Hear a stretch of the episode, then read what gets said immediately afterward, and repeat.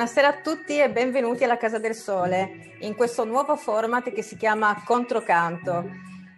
L'abbiamo creato perché la crisi della società umana, come molti di voi sanno, è entrata in una fase che possiamo definire non umana e c'è entrata così ad alta velocità e procede con accelerazioni continue che sono direi incontrollabili oramai dal, da parte dell'uomo. I paradigmi sui Buonasera quali si è retta la comunità in questo nuovo format che si chiama Controcanto.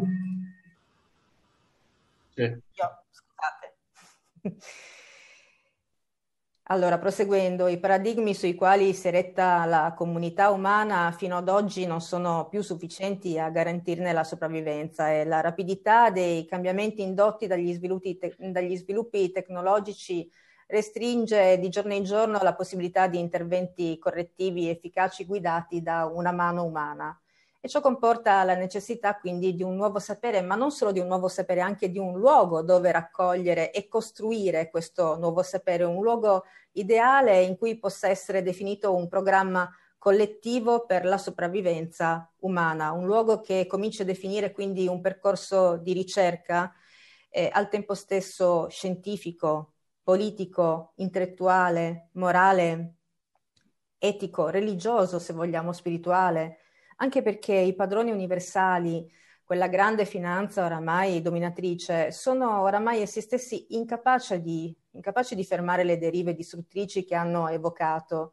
E quindi anche per questo eh, nasce Controcanto, il contagio delle idee, l'abbiamo chiamato, perché l'abbiamo chiamato così? Perché vuole essere il primo think show del buon pensiero e dell'azione etica, che intende contribuire a questo grande compito di creare un nuovo pensiero positivo per la maggior parte dei casi, intende dare delle risposte alla crisi che stiamo vivendo. È un compito che ci ha affidato Giulietto Chiesa prima di lasciarci nella scorsa primavera. E oggi per iniziare questo percorso abbiamo con noi Mariano Bizzarri, che è uno scienziato, un saggista, oncologo e docente all'Università della Sapienza di Roma. Benvenuto, professore.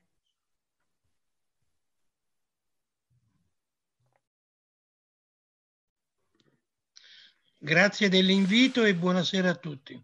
Buonasera a lei. Diamo il benvenuto anche a Marco Guzzi, poeta, filosofo e formatore dei gruppi Darsi Pace, in questi gruppi eh, Marco Guzzi tenta di favorire il processo interiore di liberazione che il tempo collettivo richiede. Per questo lo ringraziamo sia per questo percorso di formazione che fa e che offre e sia per essere qui con noi. Benvenuto. Grazie dell'invito e un saluto affettuoso a tutti i nostri amici che ci stanno seguendo. Il tema della puntata oggi è tuttavia il grande reset, così titola la copertina del Time di questo mese e perciò ci sentiamo in obbligo di trattare anche le questioni economiche, con un occhio di riguardo a quello che potrebbe essere un nuovo futuro, basato più sulla collaborazione e non più sulla competizione. Per questo abbiamo invitato tra di noi l'economista Guido Grossi. Benvenuto Guido Grossi. Grazie, ben trovati, un piacere essere qui. Grazie. Ma di grande reset si parla anche nei laboratori del potere dove si progetta il post-Covid, un mondo, un mondo strano, un mondo dove potrebbe regnare il postumanesimo, il transumanesimo, un mondo dove ci potrebbe essere l'unione tra uomo e macchina e dove la macchina potrebbe predominare e dove l'uomo potrebbe essere non più necessario. Di questo e di un possibile scenario bellico parliamo con Gianluca Marletta, scrittore, docente ed analista geopolitico. Benvenuto Buonasera anche... a tutti e grazie. Buonasera.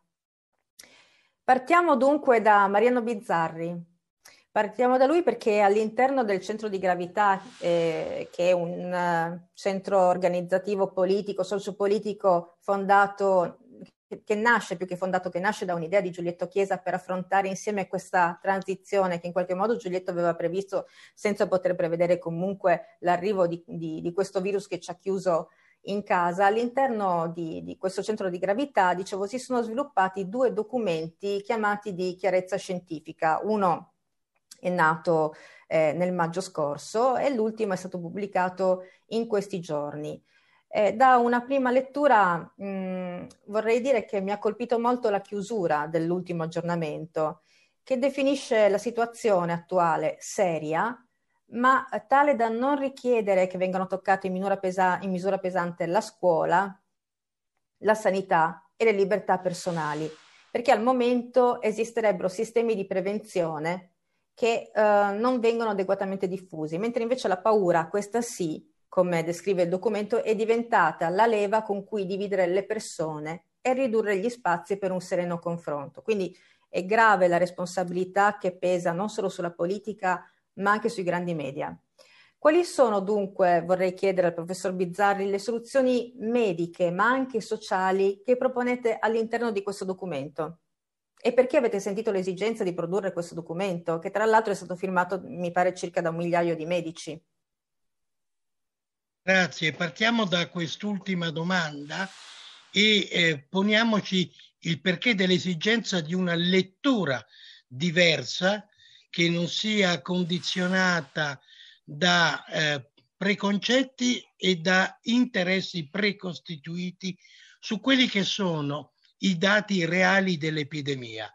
È un elemento essenziale da cui partire Innanzitutto perché noi dobbiamo capire quali sono i parametri che ci permettono di capire la gravità della situazione. Noi abbiamo due parametri. Uno ci informa su quanto il virus si diffonda ed è ovviamente la crescita dei contagi. L'altro parametro, il combinato disposto di questi due parametri, anzi, e cioè la crescita, la, l'andamento delle terapie intensive e il, e il tasso di letalità, cioè il numero di morti registrato rispetto ai positivi, ci dà una misura della gravità e soprattutto dell'impatto sanitario della malattia. Qui emergono due grandi criticità.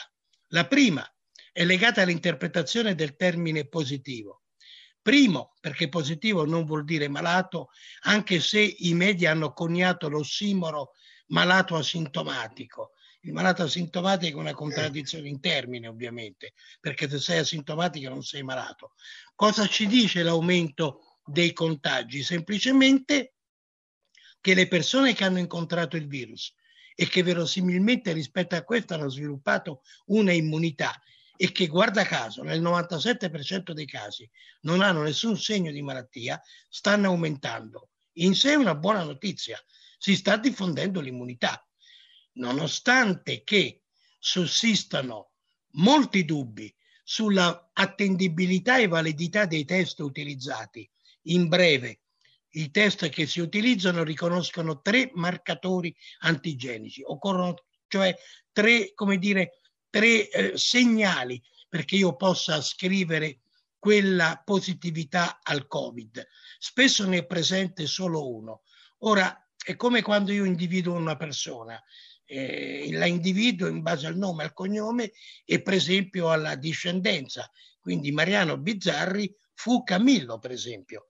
Se io mi baso solo su uno dei marcatori, dico solo Mariano, è difficile che vada a beccare esattamente quel Mariano Bizzarri di cui parliamo, perché rischio di includere tutti i Mariano d'Italia e così con questi tamponi rischiamo di includere tutti quei virus che sono in qualche modo correlati antigenicamente al Covid, ma non ne fanno parte. Questo per i contagi. Per quanto riguarda i decessi, c'è molta confusione. I criteri tramite i quali vengono attribuiti i morti non sono trasparenti. Spesso, questo è il punto che balza agli occhi, questi questi pazienti muoiono al di fuori delle terapie intensive, mentre a marzo morivano nelle terapie intensive. Ma al di fuori, se per esempio una persona muore, come è successo, per annegamento, poi viene o arbitrariamente o per errore conteggiata fra i Covid, o una persona che annega, è successo, una persona che è caduta perché era in quarantena, oppure molto spesso, come accade, persone che comunque stavano andando verso il decesso perché avevano 90, 91, 92 anni, avevano, eh, soffrivano già per patologie croniche importanti e invalidanti come il cancro, le malattie cardiovascolari e quant'altro, noi non possiamo ascrivere la responsabilità di questi al Covid. Infatti, quando andiamo poi a vedere i confronti con le curve di mortalità, ci rendiamo conto che se, per esempio, due anni fa ci aspettavamo nel mese di ottobre 100 morti, oggi vedremo che non è che ne abbiamo 100 più i 100 dei Covid, ma saranno 120, 130 e su questo noi pubblicheremo, abbiamo già pubblicato un primo lavoro su National Scientific Report in cui dimostravamo che la prima ondata era cominciata a ottobre con buona pace di quelli che non credono al fatto che in Cina sapessero tutto già da agosto del 19, è cominciata in Italia a ottobre ed è terminata alla fine di maggio. Questa seconda ondata termine improprio ha caratteristiche diverse e ha una letalità che grosso modo tutti concordano eh, su questo. Eh, il professor Palù, presidente della Società Mondiale di Virologia, lo ha ricordato. Siamo ad una letalità che è grosso modo il doppio di quella influenzale. La gente non lo sa perché le cose non si sanno fino a che non le cerchi, ma negli anni precedenti, e c'è un lavoro firmato proprio da Walter Ricciardi, che oggi fa il consulente del ministro della salute, dove lo stesso Ricciardi ricorda che nel 2017 abbiamo avuto 24.000 morti di influenza, di cui con tutto il rispetto non è importato nulla a nessuno, semplicemente perché le cose esistono nella nostra società solo nella misura in cui vengono portate alla ribalta per il tramite della televisione. Qual è il significato di questo breve escurso statistico? Per dire A, che stiamo andando verso la diffusione di una immunità da parte della maggior parte delle persone a costo zero.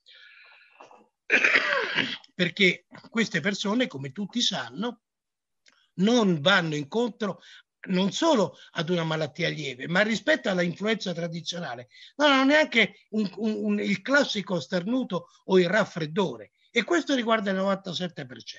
Poi abbiamo una quota, come sempre, come l'altra volta, di persone fragili perché eh, soffrono di patologie invalidanti e croniche importanti, diciamo sopra i 70 anni, persone che vanno tutelate in modo particolare, dove il virus scatena una cosa strana, anomala, una sorta di reazione autoimmune che porta a morte per difetti della coagulazione, per alterazioni del sistema immunitario, per la tempesta citochimica e quant'altro. Cosa c'è di diverso oggi? C'è di diverso che oggi abbiamo, anche se non è stato codificato, abbiamo dei protocolli di terapia efficaci che permettono di trattare le persone a domicilio distinguendo fasi diverse di sviluppo della malattia. Una prima fase di esordio, una di consolidamento, e poi eventualmente una di aggravamento. Le fasi richiedono scelte terapeutiche diverse. La prima può essere benissimo gestita eh, eh, dal, dalla medicina del territorio, dal medico di base e qui si inserisce la nostra prima centralissima raccomandazione.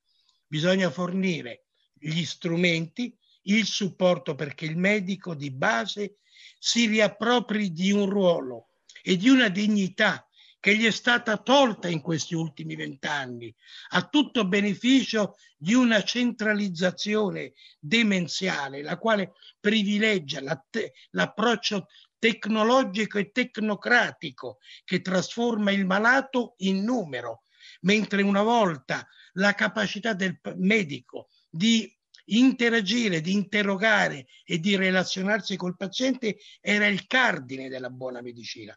Recuperare questo oggi, curare dall'inizio, salvaguardare prestando servizi a domicilio ed evitando così che l'anziano debba uscire per fare le code per il tampone, debba uscire per fare le code in farmacia o per doversi eh, recare al pronto soccorso. Perché vediamo di capirci, è una delle prime lezioni che ho imparato quando 45 anni fa mi sono iscritto a medicina.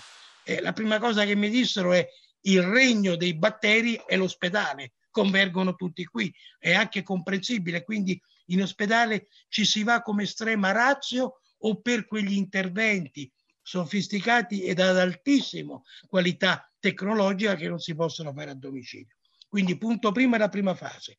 La seconda è per i pazienti che hanno sintomi importanti ma non gravi è il ricovero in un reparto dedicato, in un reparto però di medicina normale dove vengono seguiti da specialisti, anche qui evitando che sulla base di sintomi specifici ci sia l'affollamento al pronto soccorso. E infine terapie intensive dove abbiamo fatto grandi passi avanti nella comprensione. All'inizio non si sapeva proprio perché si ipotizzava che fosse erroneamente una polmonite interstiziale, si era detto no al cortisone, no ai, ai trattamenti che riducono l'aggregazione piastrinica, fra cui l'idrossiclorochina, dove la ricerca è ancora aperta, con buona pace degli editti. Io lo dico subito, la ricerca scientifica non può essere quella vera, quella sana, quella aperta al confronto e che cerca la verità e non la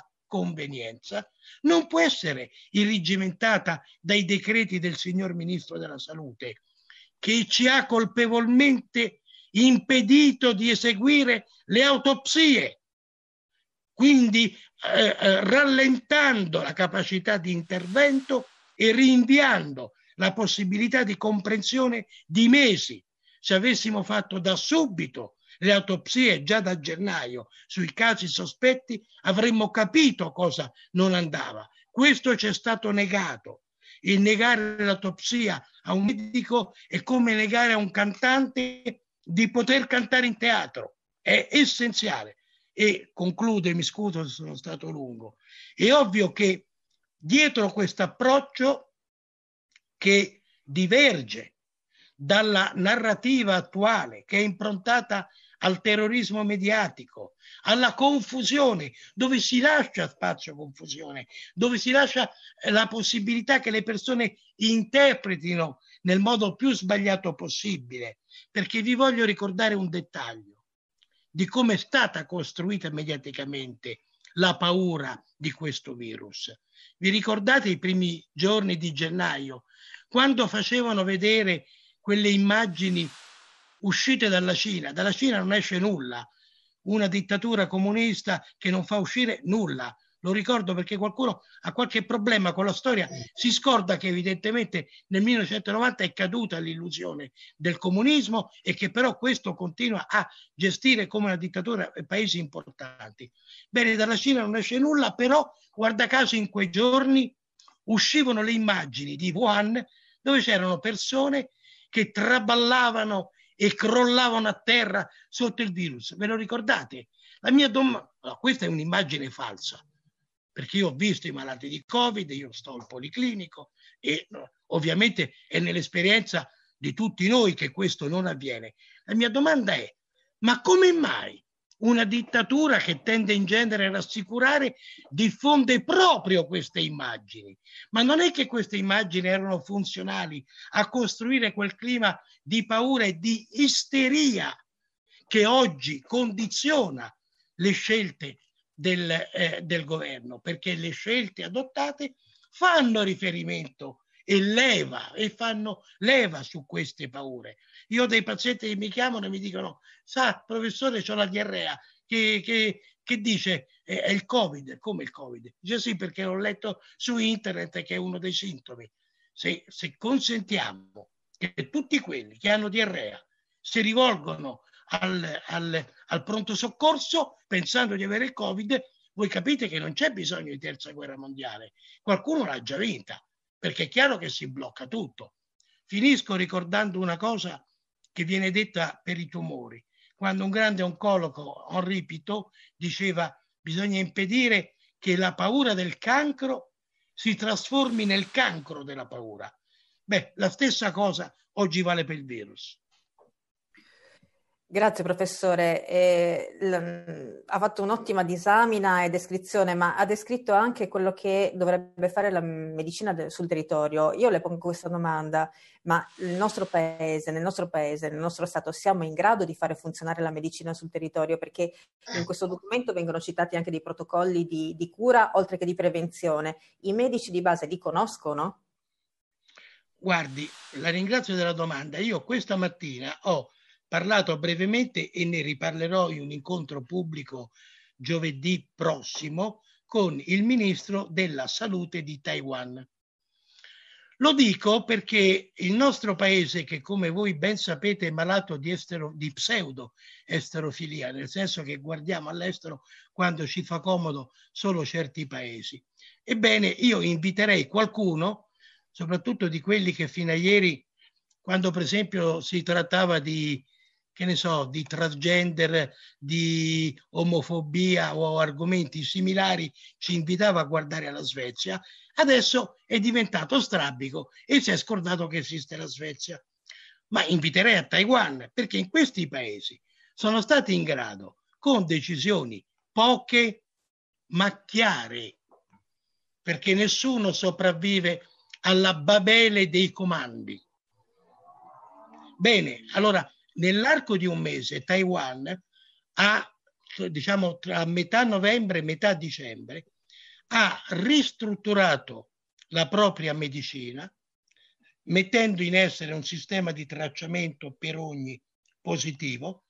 La premessa obbligatoria è che Taiwan sapeva dell'epidemia da novembre, ne ha informato l'Organizzazione Mondiale della Sanità che ha colpevolmente taciuto. Taiwan ha mandato otto segnali, otto messaggi L'OMS non ha risposto, Taiwan si è organizzata come presidi sul territorio, sistema di tracciamento dei tamponi e poi le, diciamo, le due politiche. Al di sotto dei 65 anni Tana libera tutti, al di sopra, eh, come dire, eh, forme di shielding, cioè di, di scudo di protezione. I medici italiani non sono secondi a nessuno, sono benissimo in grado di adattarsi, di organizzarsi in tempo breve se uno gli dà gli strumenti, se uno li solleva dal peso della burocrazia inutile. Quando io ero giovane studente, i medici sapevano curare l'ulcera, il diabete, intervenire, sapevano far nascere i bambini a casa. Io ne sono testimone.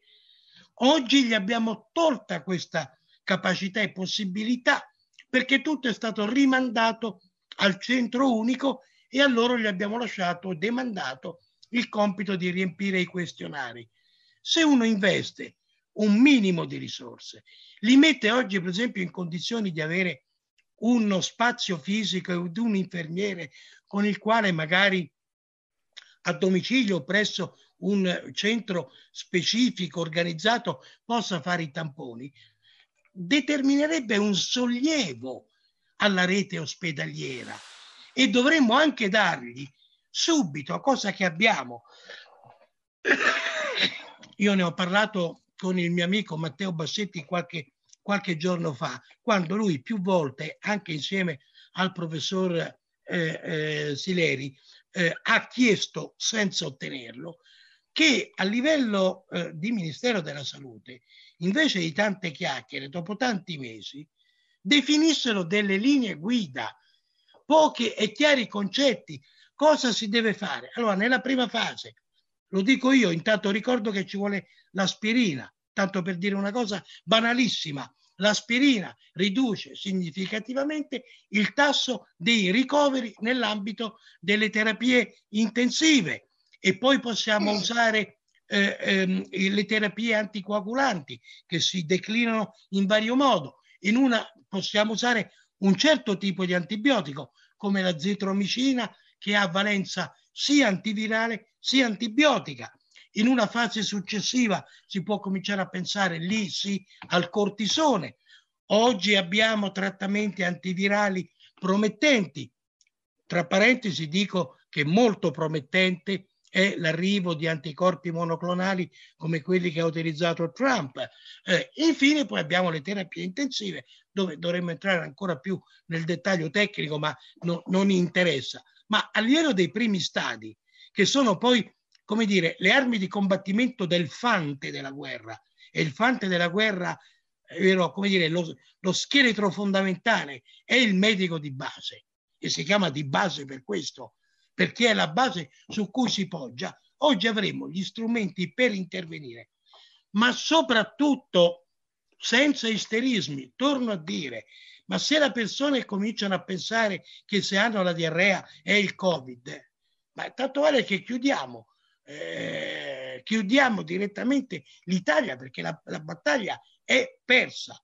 In tutto questo, ricordo e mi taccio, hanno il coraggio di confrontare questa epidemia con la febbre cosiddetta, con l'influenza cosiddetta spagnola. Bisogna vergognarsi, bisogna vergognarsi perché la, l'influenza spagnola colpì un'umanità che a quel tempo aveva due miliardi di persone, un'umanità chiusa perché eravamo in guerra, c'era la prima guerra mondiale. Tra parentesi si chiama spagnola l'influenza perché gli unici giornali che ne parlarono erano quelli spagnoli perché non erano soggetti a censura. Era una umanità che non viaggiava e che comunque non poteva viaggiare, non era globalizzata. Eppure, nonostante questi limiti, l'influenza spagnola ha prodotto dai 50 agli 80 milioni di morti. Noi oggi, dove un virus che nasce oggi a Roma, fra eh, 24 ore sta in Australia, perché questa è la verità di questo mondo globalizzato senza regole, e qui immagino che il mio amico Marletta ne, ne, ne parlerà di questo, eh, in questa situazione globalizzata abbiamo avuto finora 40 milioni di contagi, ma un milione di morti. E questo dà la cifra di come stiamo parlando di tutt'altra cosa. Guarda, io non voglio togliere spazio a, agli altri, però ehm, vorrei citare eh, un punto del vostro documento e tra l'altro vorrei anche chiedervi eh, qual è l'obiettivo di questo documento, cioè eh, a chi lo farete pervenire. Eh, perché secondo me c'è un punto importante che parla della prevenzione, dove vengono proprio citate, eh, degli ele- vengono citati gli elementi per la prevenzione che voi scrivete che si può attuare con la vitamina D, eh, con la vitamina K2, la vitamina C, un grammo alla mattina, alla sera e zinco. E, e, poi la colchicina e poi ehm, nei casi invece ad alto rischio eh, cita eh, la quercitina, l'altoferrina e gli altri, eh, gli altri elementi che ha citato lei prima. Ecco, io di queste cose qui non sento parlare nei grandi media, però avevo sentito parlare eh, di cose simili eh, da parte del professor Montagnier, per esempio, ancora ai primi di marzo. Quindi eh, appunto lo volevo chiedere dove sarà, a chi sarà diffuso questo documento e, e se potrà uh, essere comprensibile a tutti questo, questo tipo di prevenzione. Qui, mm, qui dobbiamo eh, eh, evitare un duplice rischio. Primo, il primo rischio è il fai da te, perché il fai da te è sempre, insomma, espone a delle, a delle criticità. Ehm, il secondo è quello di ehm, eh, ingenerare anche eh, diciamo, aspettative o eh, rassicurazioni quando non è invece il caso. Il primo consiglio da dare è che il paziente deve rivolgersi al proprio medico. In quest'ambito, questa è un, una considerazione che vale sempre per la scienza. La scienza ha poche certezze. Su quelle poche certezze diamo battaglia. Poi ci sono tante ipotesi, tante cose si studia. Allora, su, a maggior ragione sul tema come il Covid, noi abbiamo poche, alcune certezze. Poi ci sono degli elementi, come dire, promettenti. Per esempio, eh, io neanche l'ho detto, ma io ho studiato una molecola nuova naturale che sembra dare risultati promettenti, ma fino a che non ho certezza non lo dico. Abbiamo degli elementi che ci fanno pensare che la vitamina D è, eh, ha un ruolo preventivo. Perché lo diciamo? perché, e questo è certo invece, è certo che chi ha bassi valori di vitamina D è più esposto alle complicazioni gravi. Per cui, visto che tra l'altro eh, mantenere livelli adeguati di vitamina D è imperativo oggi perché sappiamo che riduce il cancro, tra parentesi, io mi occupo prevalentemente di questo. Ricordo sommessamente che ogni giorno muoiono 550-600 persone di cancro chiusa parentesi. Quindi la vitamina D è importante per questo, è importante per i disturbi del metabolismo dell'osso, per cui assumere, ma sotto controllo medico, perché la vitamina D può essere pericolosa, bisogna mantenersi entro una finestra ragionevole di, di eh, efficacia terapeutica. Questo è un punto decisivo eh, e quindi non è che uno la prende a casaccio, non vale in medicina il ragionamento per cui aggiungiamo qualcosa in più, fa bene, no, non è così. Eh, poi certo valgono le indicazioni generali, la vitamina C, lo stile di vita, eh, la pulizia delle mani, indubbiamente sono tutte cose sagge, assolutamente, ma la mia preoccupazione è che il fai da te ingeneri confusione. La cosa migliore è rivolgersi al proprio medico, sapendo che alcune cose si possono fare per la prevenzione oggi, che alcune cose possono essere fatte dal medico per il trattamento dei casi lievi e iniziali e che abbiamo a disposizione, ringraziando sempre Dio, abbiamo a disposizione un armamentario che si accresce ogni giorno di più per la gestione di quelle situazioni che presentano quadri di gravità eh, crescenti.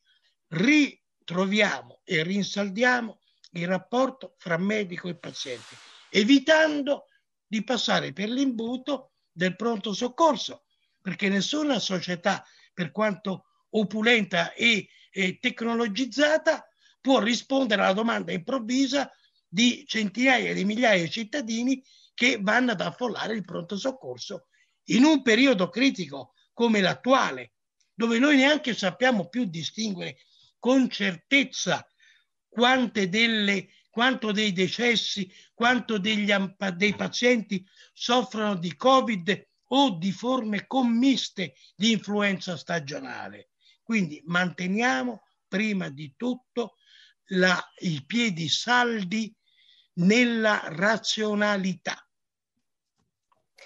Grazie professore. Manteniamo i piedi saldi nella razionalità, cerchiamo un rapporto, di instaurare un buon rapporto con il proprio medico, ma io credo anche un proprio rapporto con se stessi, quel rapporto che abbiamo dimenticato da tempo. E per questo vorrei interagire con Marco Guzzi, perché io credo, ma non sono l'unica, credo che siamo in molti a ritenere che occorre anche per andare incontro, anche per affrontare ciò che ci raccontava il professore, occorre un vero e proprio salto intellettuale, oserei dire un salto quantico, che si può eh, definire anche come l'educazione al pensiero, come lei ci ha insegnato, cioè il tirare fuori la testa dall'insignificanza della realtà, come lei ha detto in un recente video, eh, mh, dove ha definito anche questo periodo storico come dettato da una cultura e da una politica irresponsabili, non solo insignificanti. E vorrei citare un, proprio un suo scritto eh, dove lei dice il più grande pericolo per l'uomo è di morire prima di essere nato. Stiamo tutti tentando di nascere nelle profondità del nostro dolore e della nostra speranza. Impariamo dunque con la poesia a parlare la lingua nuova del nascente. Quindi forse questo è il momento nuovo, è il momento buono per, per rinascere noi stessi e per far rinascere una nuova cultura, per creare nuove relazioni, oserei dire, salvifiche per l'uomo. Sì, sì, direi che quello che stiamo constatando è innanzitutto un crollo, no? un tracollo, ed è un tracollo sistemico, eh, nel senso che il Covid eh, è solo un episodio, cioè, o meglio, la modalità con la quale stiamo vivendo questa pandemia, che è stata descritta molto bene prima, eh, questa modalità è solo un episodio, secondo me, una fase di un tracollo che c'era anche prima e da molto tempo. Un intero sistema innanzitutto politico, quella, la prima cosa che vediamo, eh, la denuncia che, sta, che, che, veniva fatta negli anni precedenti no? del finanzcapitalismo fatta da Gallino, da tante persone anche che hanno denunciato un intero sistema politico-economico eh, che a, aveva già svuotato eh, la vita democratica eh, dei suoi significati, cioè eh, lo dice Habermas, quindi un pensatore moderato, socialdemocratico, che ormai le democrazie eh, sono delle rappresentazioni eh, di poteri eh, non democratici, eh, transnazionali, finanziari che gestiscono diciamo, il mondo politico eh, come dei subalterni, insomma come dei, dei, dei, pupazzi più o meno nelle loro mani. Quindi c'è un intero sistema economico, politico, finanziario, ma come diceva bene, ancor più un intero sistema culturale, cioè la, la, trama dei significati, no? la trama dei significati, eh, dei valori eh, sulla base dei quali eh, le civiltà vivono è tutta sfilacciata. Eh, non siamo d'accordo più su nulla, non siamo d'accordo più su nulla, nemmeno sulle cose direi più elementari, non so che cos'è maschio, che cos'è femmina, eh, che cos'è bene, che cos'è male eh, che cosa è bello, no? ci mostrano nei musei e nelle gallerie d'arte come esempi di bellezza cose più o meno mostruose o del tutto incomprensibili e poi portano anche le scolaresche no? a educarle al disumano, a educarle alla, all'orrore eh, senza spiegare nulla. E io credo che ancora più profondamente non solo è un'intera cultura che sta tracollando eh, nelle proprie catastrofi, che sono, ripeto, antiche. Io leggo tutto il XX secolo in questa chiave, non a caso abbiamo avuto le guerre mondiali, si faceva riferimento alla prima, che non a caso si chiama mondiale, prima guerra mondiale, cioè i fenomeni nel XX secolo diventano appunto globali, mondiali e specialmente quelli catastrofici. Eh, le guerre mondiali, la bomba atomica, i gulag, eh, tut tutto quello che abbiamo vissuto nel XX secolo e che oggi è completamente rimosso cioè non se, non se, ne riflette più il significato e quindi in realtà noi viviamo ancora in un'appendice catastrofica del XX secolo, no? che poi si manifesta poi nelle piazze ancora con violenze appunto da XX secolo.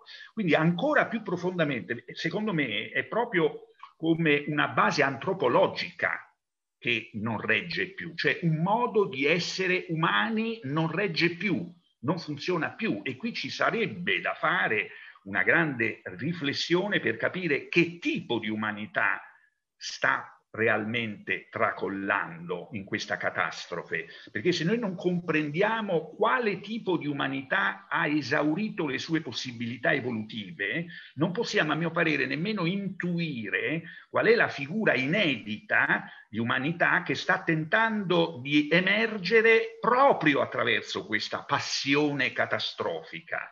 Ed è proprio questo, a mio parere, uno degli elementi più dolorosi della transizione, per dirla con Giulietto Chiesa. La transizione è catastrofica non solo perché porta con sé elementi evidenti di tracollo, No? crollano interi sistemi di significato, sistemi economici, eh, sistemi mentali, ma perché non abbiamo una cultura della transizione, cioè non abbiamo elaborato ancora un linguaggio condiviso che potrebbe benissimo aiutarci a procedere dentro questo, questo, processo, sia pure faticoso, con un altro spirito, no? un po' eh, quello che ascoltavamo dal professor Bizzarri, si può vivere anche una pandemia con spiriti diversi, si può vivere una pandemia con un terrore eh, paralizzante, eccessivo, con un martellamento mediatico criminale e, e che patogeno, che produce malattia, ma, malattie gravi, oppure si può vivere anche una pandemia, così come si può vivere una guerra, si può vivere una prova esistenziale con una lucidità spirituale, razionale, che ci dà la forza, come l'ha data sempre all'umanità, di fronteggiare la prova. Io facevo notare in, un, in, una conferenza abbastanza recente che nel XIX secolo ci sono state sette pandemie di colera. Sette pandemie, di cui sei hanno toccato violentemente l'Italia, la prima nel 1835-37, poi negli anni 40, negli anni 50, negli anni 60, fino agli anni 90 dell'Ottocento con 600.000 morti solo in Italia per pandemie di colera. Eppure, durante queste cose evidentemente tragiche, no? tutti ci ricordiamo che anche il povero Leopardi è morto di colera a Napoli eh, a causa della prima pandemia di colera, pare che si sia mangiato una grattachecca al limone, non era proprio la cosa probabilmente più sicura da fare durante un'epidemia di colera a Napoli. Però durante il, XIX secolo no, ci sono stati i moti risorgimentali, la prima guerra d'indipendenza, il 48 europeo, la seconda guerra d'indipendenza, la terza guerra d'indipendenza, è nato il socialismo, c'è stato Mazzini, cioè non è che ci siamo paralizzati, bloccati e non abbiamo fatto più niente. E tra l'altro, cosa anche su cui dovremmo riflettere, non se ne parla proprio di queste pandemie. Io ho guardato anche nei manuali di storia, cioè non se ne parla niente, non se ne parlava proprio. Sono andato a rileggermi le lettere d'amore di Mazzini eh, di quegli anni alla sua amata e a un certo punto non, non, ne parla mai, solo a un certo punto dici, dice sì ho saputo che sei stata in Lazzaretto, uno immagina magari che sta poverata, quindi voglio dire si possono vivere le cose in modi del tutto diversi. Quindi io credo che quello che oggi manca è proprio una cultura della transizione antropologica. Dobbiamo capire meglio che tipo di umanità sta tracollando, quella che Ulrich Beck, un grande sociologo, chiama la, il catastrofismo evolutivo o emancipativo, cioè la catastrofe di alcune cose eh, non è che è necessariamente negativo, cioè che tracolli il sistema capitalistico neoliberale eh, non è che è di per sé un male. Eh, Beck dice noi stiamo facendo i conti con tutto un rimosso che eh, i secoli dell'industrializzazione, a partire dalla fine del Settecento, non ha voluto vedere. Cioè noi non abbiamo voluto vedere alcuni effetti catastrofici che stavamo producendo con un determinato sistema di sviluppo industriale, no? per esempio sul piano ambientale. Non abbiamo voluto considerare eh, tutto quello che stavamo devastando sul pianeta con, nella nostra corsa al capitalismo accelerato. Quindi lui dice, noi dobbiamo fare adesso i conti con quello che la psicoanalisi chiama il ritorno del rimosso, cioè sta riemergendo tutto quello che non abbiamo voluto vedere e che invece adesso dobbiamo vedere. Io credo che anche il Covid, se lo leggiamo in questa chiave simbolica, che poi è anche concreta, e non lo dico solo io, eh, molti scienziati hanno fatto notare che è uno dei tanti effetti di un rapporto di devastazione nei confronti degli ecosistemi, cioè siamo andati in qualche modo a distruggere determinati equilibri siamo andati, come dire, un po' a rompere le scatole, se è pur vero, perché poi è tutto da dimostrare che la storia dei pipistrelli eh, sappiamo che è ancora del tutto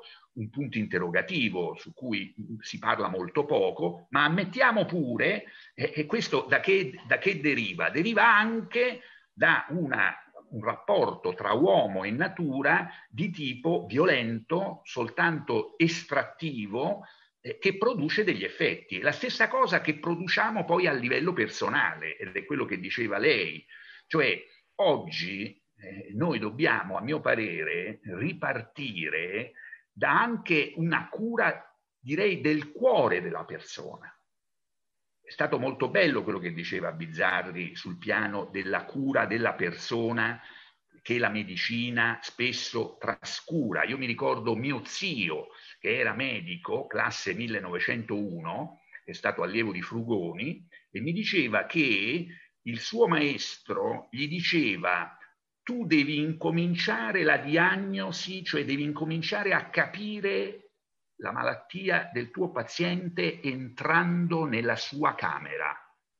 Cioè, so, già entrando nella camera del malato, gli odori, le, eh, devi fa, incominciare a farti un'idea. Cioè, un rapporto molto fisico anche. Io mi ricordo come mi, mi visitava fisicamente mio zio, ero un bambino e io mi ricordo quando arrivava mio zio che mi cominciava ad ascoltare, si metteva con l'orecchio sulla schiena, mi diceva respira, io già mi sentivo meglio, già mi sentivo meglio.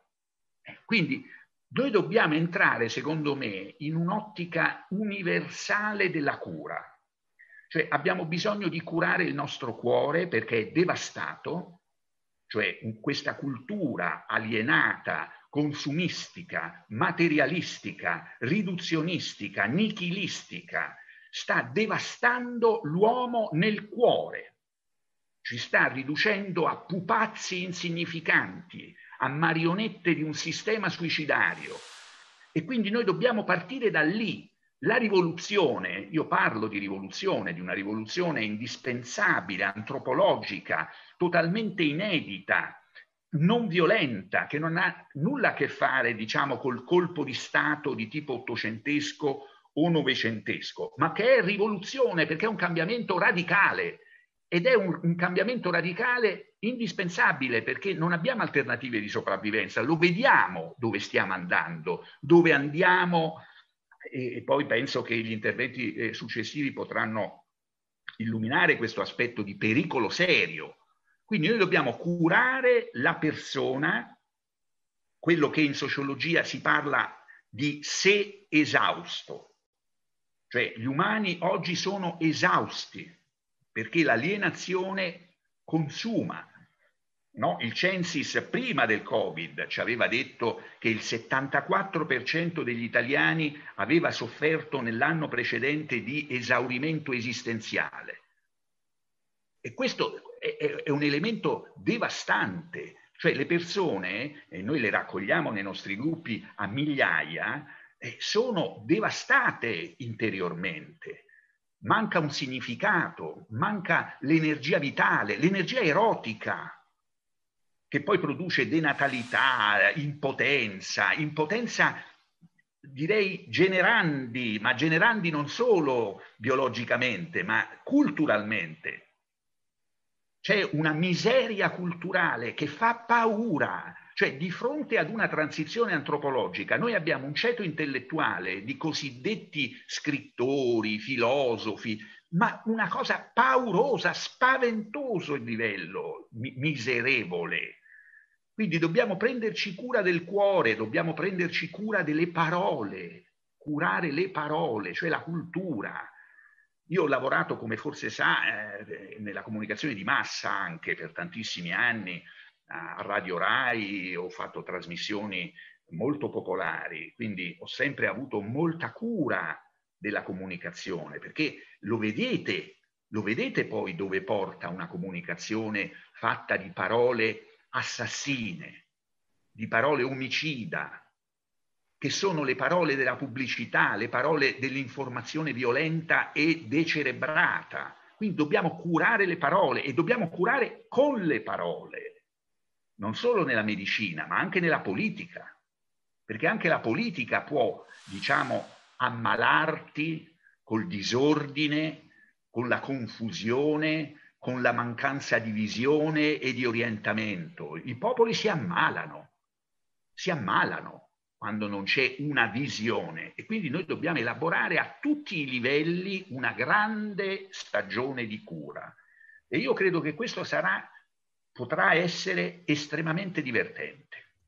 Cioè io parlo di una rivoluzione allegra, noi abbiamo bisogno di uscire anche da un clima plumbeo, da un clima plumbeo in cui siamo immersi, non solo per il Covid, ripeto, anche prima era plumbeo. Adesso direi che questo Covid è come una metafora perfetta della situazione, che però a mio parere già c'era. Cioè, paralisi, no? paralisi, isolamento, asfissia e terrore c'erano anche prima. Io li denunciavo, li denuncio da 30 anni. Paralisi. Solitudine.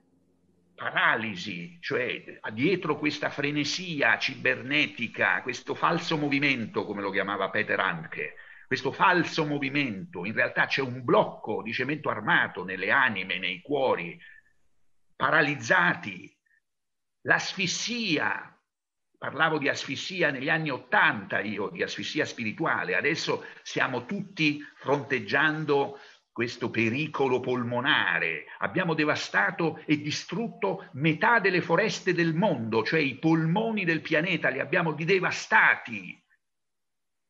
e poi il terrore e l'isolamento, la solitudine, la solitudine assoluta di un mondo di false connessioni, dove in realtà le amicizie sono semplicemente click insignificanti. Quindi dobbiamo elaborare su tutti i livelli, esistenziale, culturale e politico, una grande stagione di cura dell'umano, di cura dell'umano.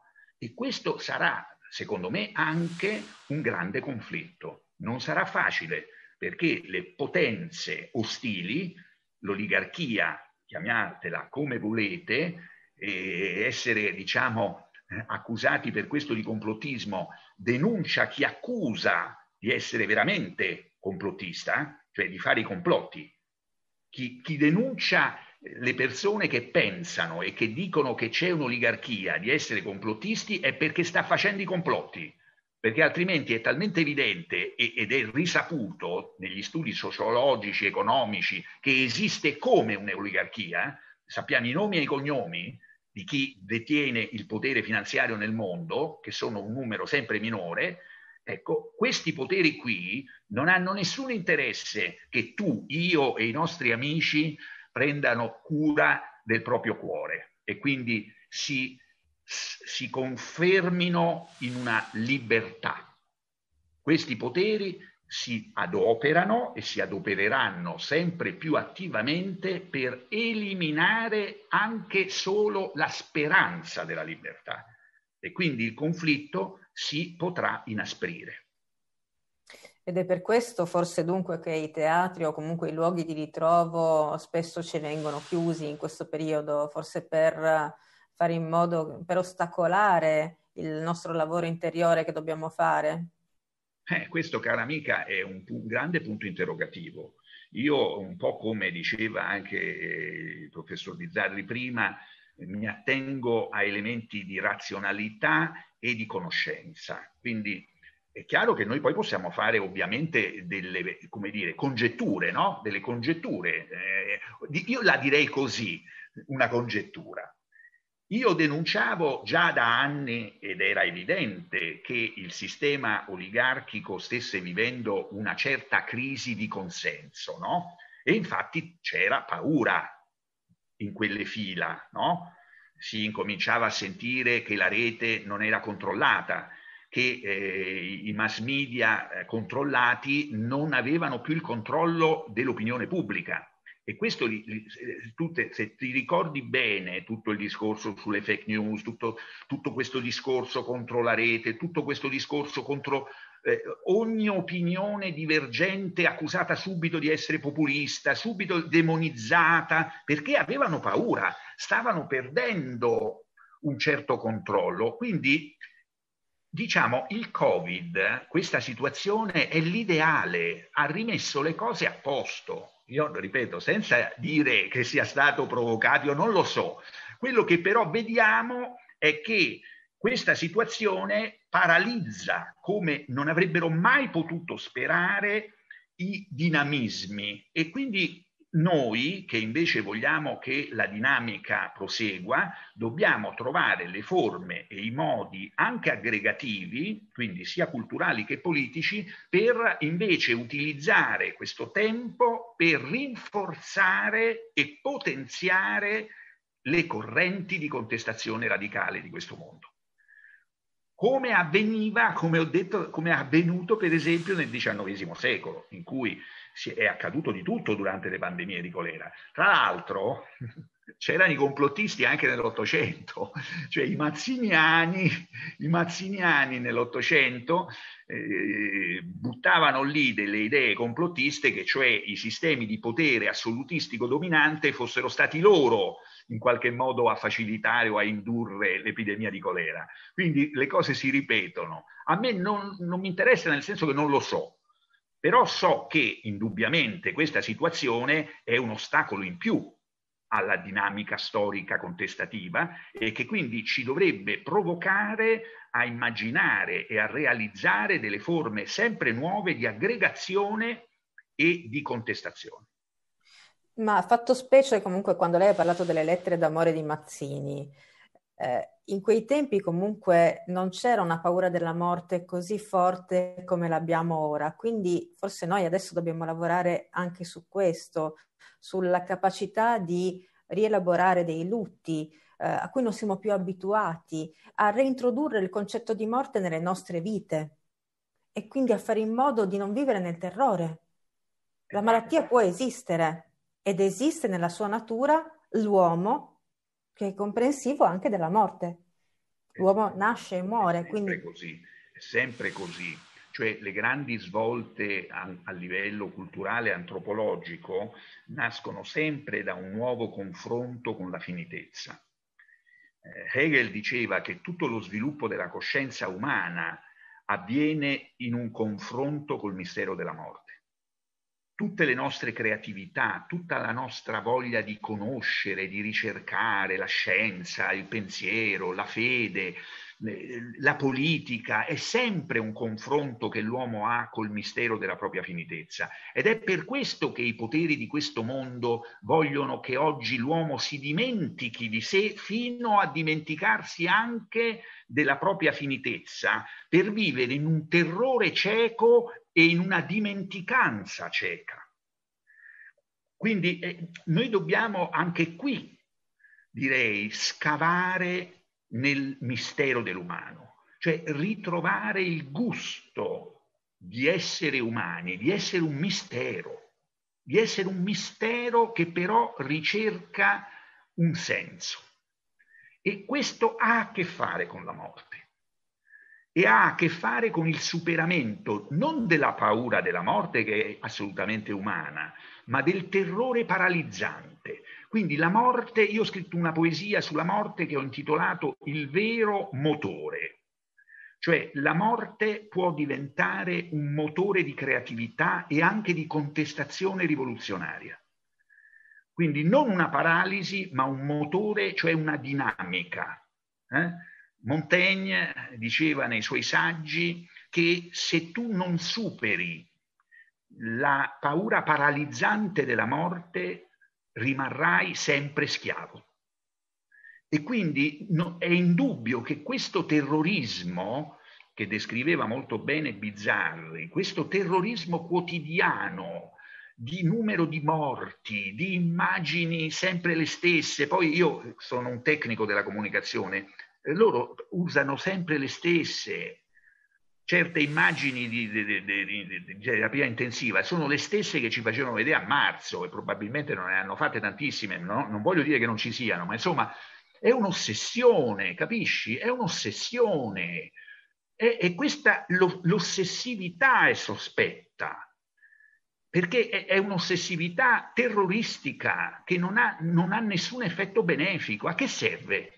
Posso serve dire una, serve soltanto a far sì che appunto uno ha mal de pancia e va subito al pronto soccorso perché pensa di avere il Covid e che se ha il Covid morirà. Sì, c'è il, il professor Bizzarri che voleva intervenire. Eh... Sì, breve, io mi scuso brevemente, ma siccome io sono uno di quelli che per mestiere, mi dispiace dirlo, vedo un morto al giorno, allora a me eh, c'è un aspetto che fa un po' sorridere. Innanzitutto, vedete, mh, Qualche tempo fa ero perito in un tribunale in una causa, c'era una persona, un giovane di 94 anni, che era deceduto, c'era un processo, e il giudice mi diceva, ma lei mi deve dire perché è morto. E io gli dissi, signor giudice, io non so come spiegarglielo. Vede, hanno inventato la morte, no? Che vuol dire? Eh, io una, avevo a quel tempo ancora una 126 rossa ce l'avevo da 30 anni, credo, non lo so. Dico, vede, signor giudice, uno di questi giorni girerò eh, la chiavetta dell'accensione e il motore non si accenderà.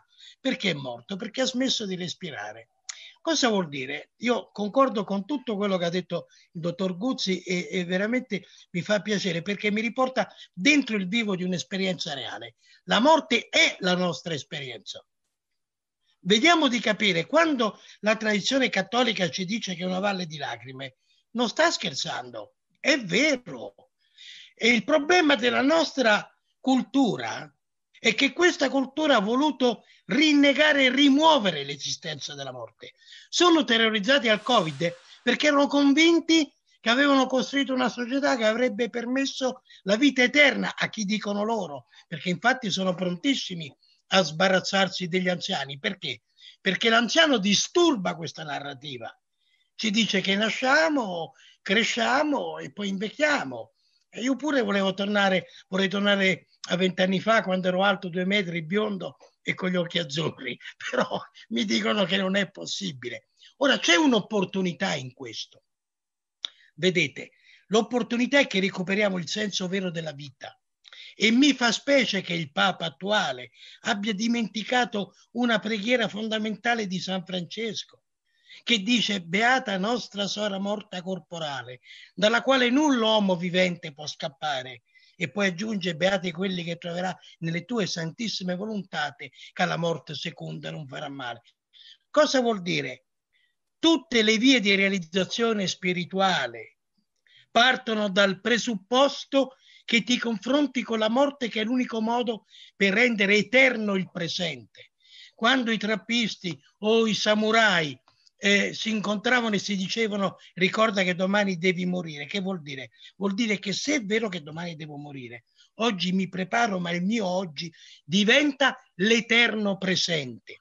E una volta la medicina aiutava, io dico sempre il medico aiuta il paziente ad affrontare una prova quando Kierkegaard, autore che nessuno studia più ovviamente, scriveva La malattia per la morte, io ne ho riparlato nel mio libro La mente e il cancro, dicendo proprio che oggi la malattia è l'ultima opportunità perché gli uomini si riappropriano della propria umanità.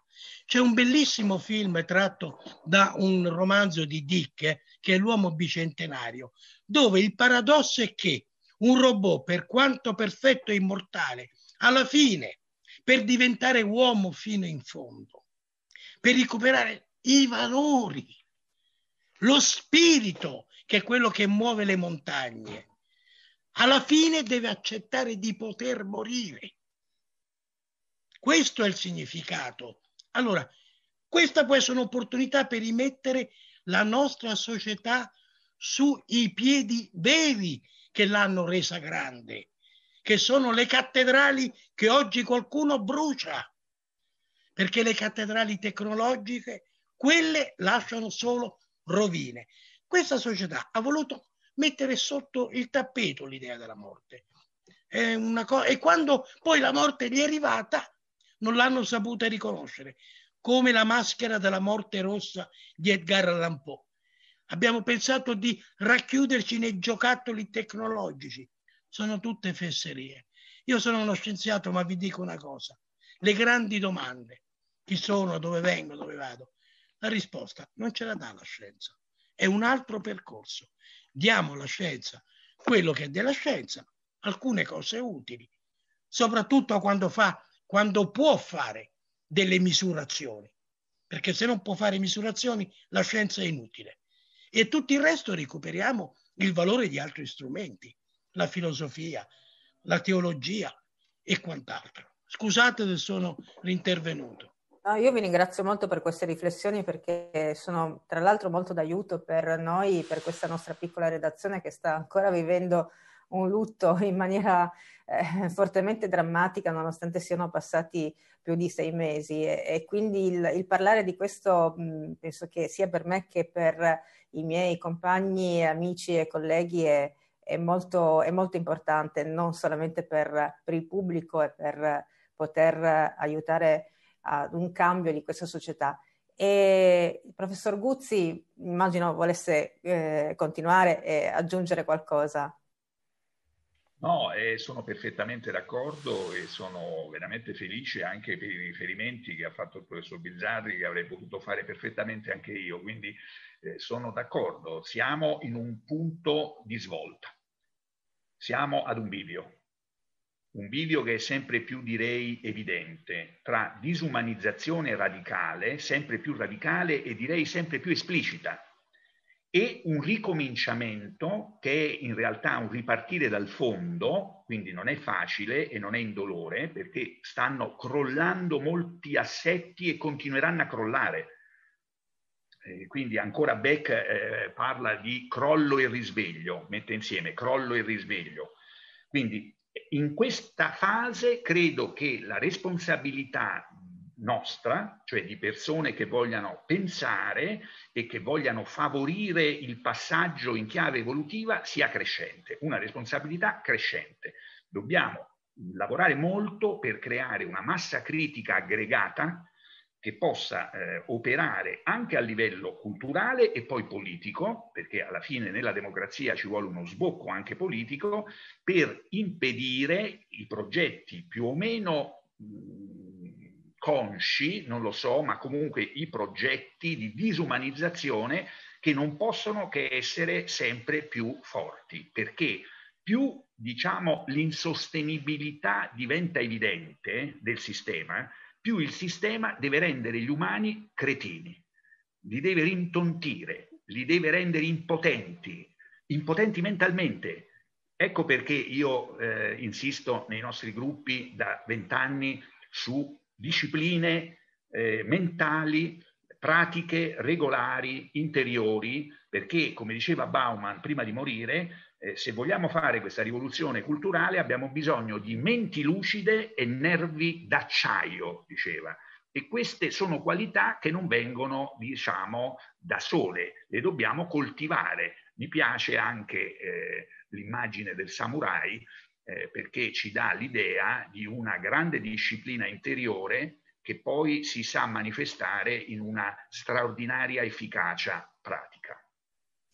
Sì, e di eh, politiche aggreganti si occupa eh, da un pezzo, se ne sta occupando soprattutto ora anche Guido Grossi, che ha contribuito anche alla redazione del piano del, di salvezza nazionale nei mesi di febbraio e, e di marzo. E in questo piano di salvezza nazionale aveva scritto in questo momento di crisi eh, globale straordinaria possiamo cogliere l'occasione di un obbligato reset anche economico, anche monetario, produttivo, ma anche geopolitico, in modo che possiamo superare il vecchio, il vecchio paradigma e adottarne così uno più sostenibile, più umano. Quindi, eh, Guido Grossi, la moneta secondo lei, da quello che capisco, deve tornare ad essere uno scambio, non deve più essere esclusivamente un valore numerico e competitivo.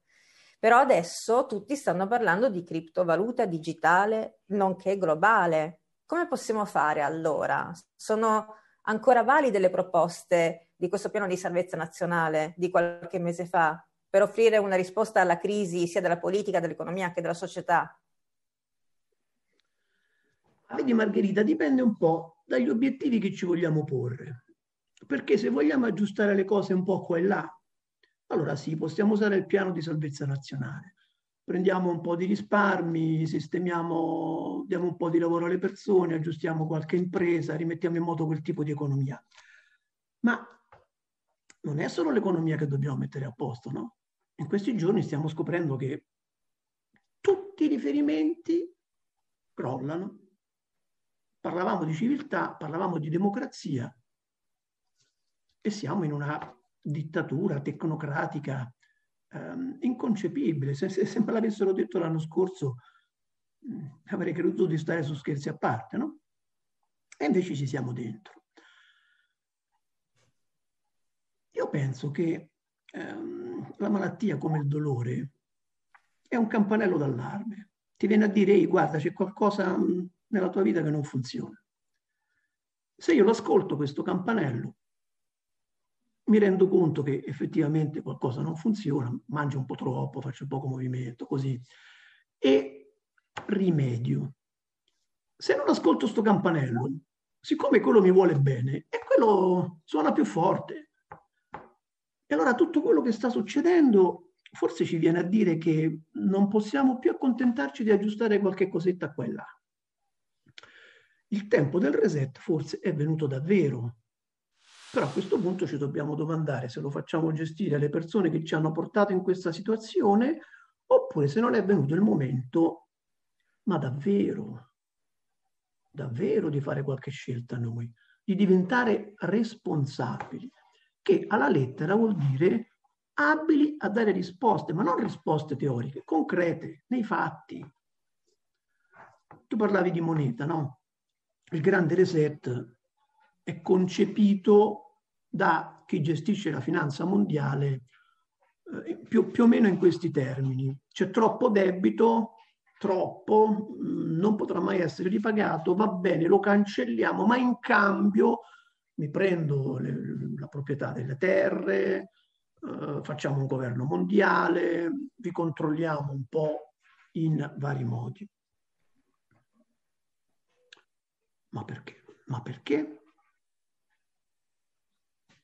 Togliamo di mezzo le monete, facciamo un'unica criptovaluta mondiale, ma abbiamo bisogno davvero di una moneta? Vogliamo fare un passo in più e capire che una moneta che circola è meglio di una moneta che non circola, per carità va bene, ma forse è venuto il momento di concepire davvero l'idea che della moneta non abbiamo nessun bisogno, né della moneta né delle banche. Perché noi viviamo in un'economia caratterizzata dalla specializzazione del lavoro. Ci piace fare cose diverse. A me piace fare una cosa, Margherita un'altra, Marco un'altra ancora e così via. E poi ci scambiamo le cose che facciamo, no? E siamo stati abituati da qualche millennio a questa parte eh, all'idea che non possiamo scambiarci le cose se non abbiamo a disposizione una moneta. E con questo pensiero errato fisso dentro di noi, eh, impieghiamo buona parte delle nostre energie, buona parte della nostra vita per procurarci questo denaro. E solo quando ce ne siamo procurato un po' diciamo, bene, ora sono in condizione di poter comprare qualcosa. Ma dove sta scritto? Nel 1971 il denaro è stato svincolato dall'oro. L'oro rappresentava un'illusione un po' forte Dietro il denaro c'è un valore, l'oro brilla, è giallo, ci piace, ma non si mangia. Non è detto che ci renda felici. Io quando voglio scambiare una cosa, eh, ho bisogno di cibo, non me lo so procurare solo il cibo, devo comprare il cibo, non l'oro. Mm, vestiti, ho bisogno di vestiti, ho bisogno di un riparo, di un buon riparo.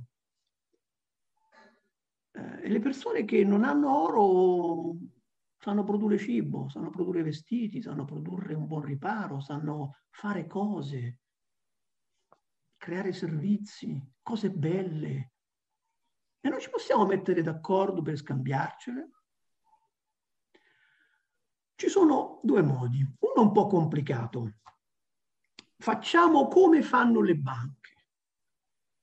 Io vengo da Margherita e gli dico dammi quella cosa che hai realizzato tu perché mi piace, compro uh, un, una trasmissione televisiva, mi piace, però non, non ti pago perché non ho i soldi. Cosa facciamo? Lo andiamo a registrare. Io ho avuto una cosa, quindi registro un debito. Tu hai dato una cosa, quindi registri un credito. Perché le banche questo fanno, nient'altro. Quando io col bancomat pago qualcosa, la banca mi addebita e accredita la persona che mi ha venduto. Possiamo farlo noi, no?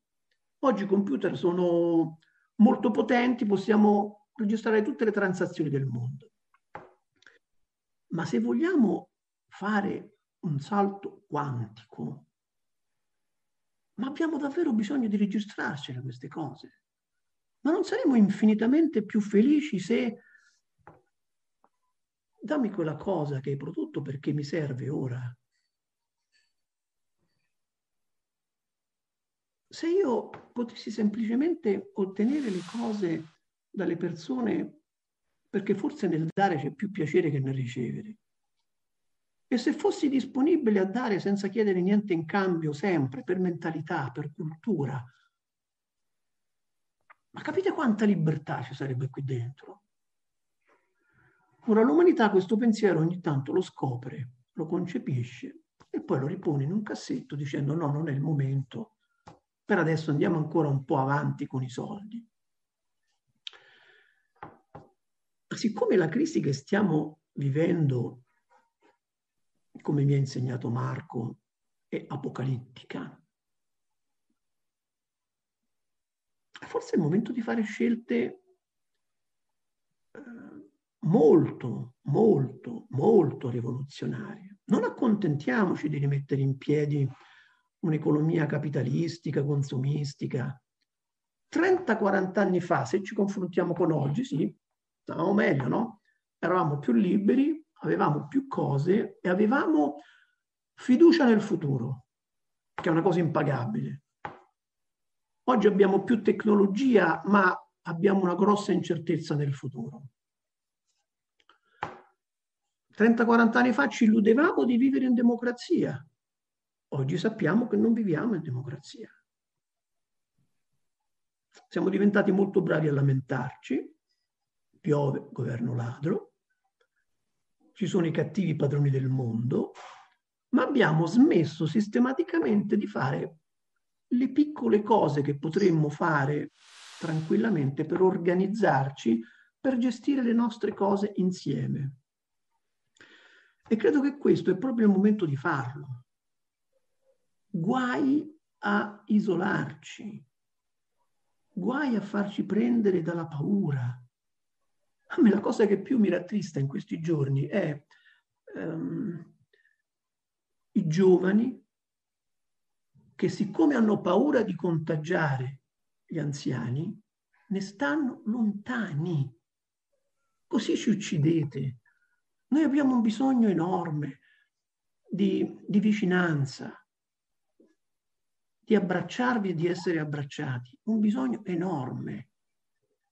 E Mariano potrà sicuramente eh, confermarci che queste sono le cose che ci danno immunità a un virus. Il sole, le relazioni, la serenità, questo ci fa stare bene. Un virus non ha nessuna capacità di ucciderci. Tant'è vero che incontra 100 persone e a 97 gli fa proprio un baffo. Quindi non, è, non può essere lui che ci uccide. Ma se io sono triste, se sono solo, se ho paura, se perdo il mio tempo nell'ascoltare la televisione che mi dice quante persone sono morte oggi, quante persone sono malate oggi, che mi dice che forse sta scoppiando una guerra civile, che mi dice che forse l'economia sta rovinandosi, come posso sentirmi? E se mi sento così male, non, no, mi si stringono i polmoni, lo sentite, respiro male, ma se respiro male, se sto male e, e passa in quel momento un virus, è certo che mi fa male, no? Ma ci vuole uno scienziato per capire queste cose. Io eh, ringrazio Margherita che ci dà questa opportunità del think show, del luogo dove è possibile pensare, dove è possibile ascoltarci. Dobbiamo fare un altro passo poi, dobbiamo fare l'azione, il pensiero non basta. Questo è tempo di fare cose e di farle con un senso profondo di responsabilità. Dobbiamo trovare azioni che producono risposte, che portano soluzioni e possiamo farlo. Non possiamo più permetterci di dire sì, va bene, lo faccio domani. Lo devo fare oggi. Sì, va bene, però quella persona mi sta antipatica, quindi non ci incontriamo. Questo è il tempo di prendere decisioni importanti, di capire che i soldi, siccome non valgono nulla, non possono essere la scusa per non fare. Siccome si creano dal nulla, vuol dire che qualsiasi cosa vogliamo fare e pensiamo di non poterla fare perché non ci sono i soldi, vuol dire che il nostro pensiero si è incartato un pochettino. Dobbiamo solo incontrarci e decidere come fare a scambiarci le cose. Molte persone mi chiedono, io ho dei risparmi, ho paura, non so come fare a difendermi, che ci devo fare? E io fino a qualche giorno fa mi sforzavo di dire, guarda, uh, mettili qui, mettili lì, fai questo, fai quello spendili. Cerca un progetto che ti piace e partecipa. Quei soldi che non valgono nulla, se girano, se li togliamo da, da, da, da quelle banche inutili e li investiamo nelle cose che vogliamo fare, forse un senso ce l'hanno. Vogliamo fare una televisione, ma ci mancano i soldi. Vogliamo creare lavoro, ma ci mancano i soldi. E i soldi stanno lì, nei conti in banca o sotto il mattone. Abbiamo perso il senno. Non i governi, noi. Noi. Abbiamo sempre una scelta. Sempre.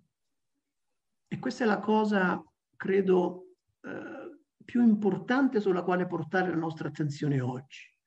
Guai a farci prendere dalla tristezza, dalla paura, dalla sensazione che tutto stia andando a rotoli. Tutto ci sta dicendo che se vogliamo stare bene ci dobbiamo muovere. Dobbiamo diventare responsabili, abili a dare risposte e possibilmente a farci le domande giuste, perché se no le risposte vengono sbagliate. Io sono d'accordissimo con te Guido, però c'è una domanda da farti, è molto pratica. Eh, vedi, per esempio, in questo momento noi stiamo cercando un giornalista in quanto redazione.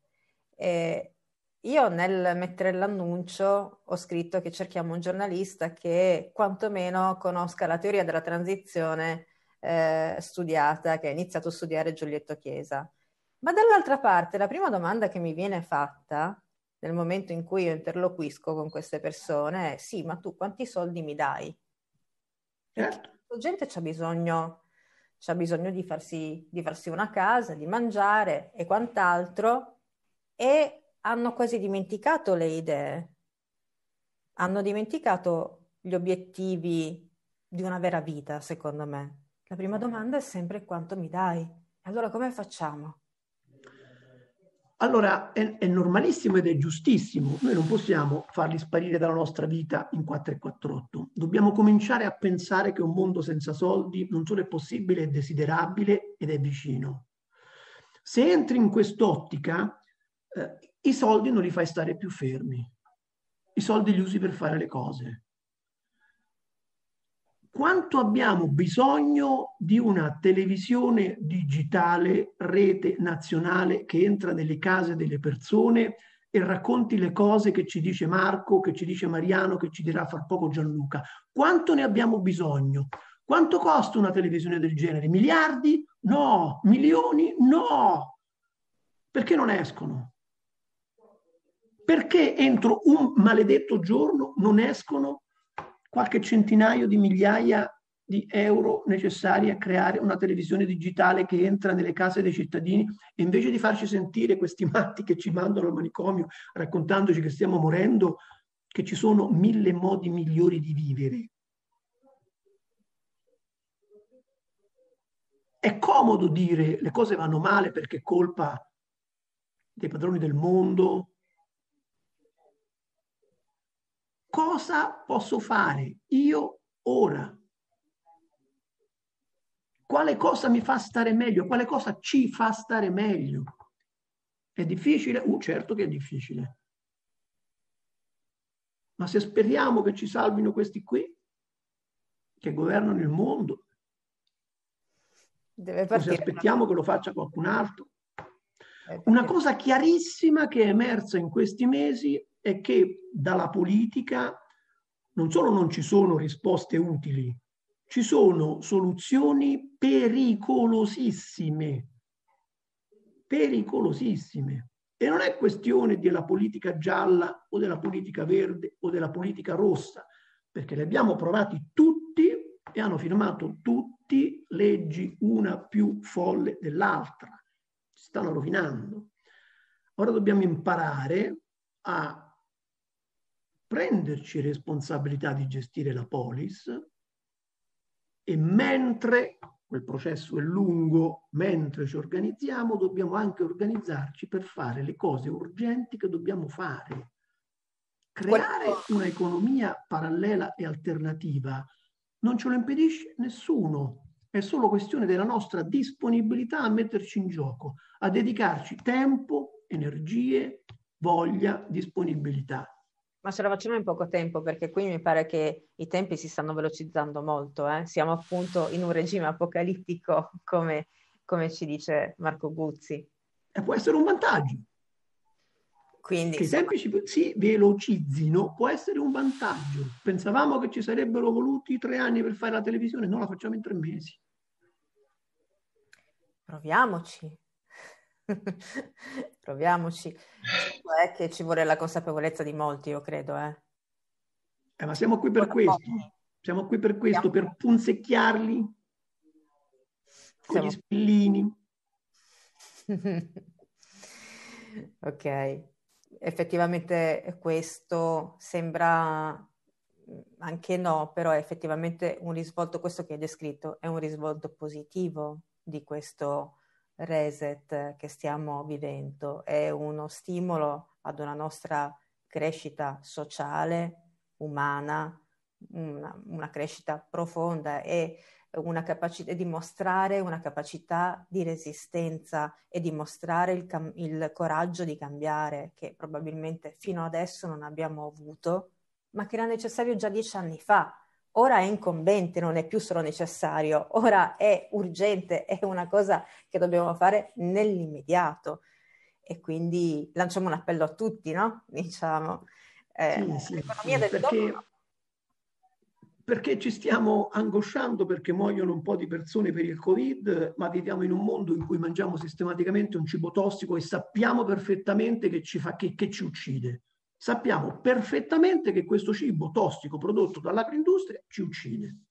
Certo. Sappiamo perfettamente che la maggior parte delle lavorazioni industriali producono tossine che il nostro organismo non sopporta e anche quelle ci uccidono.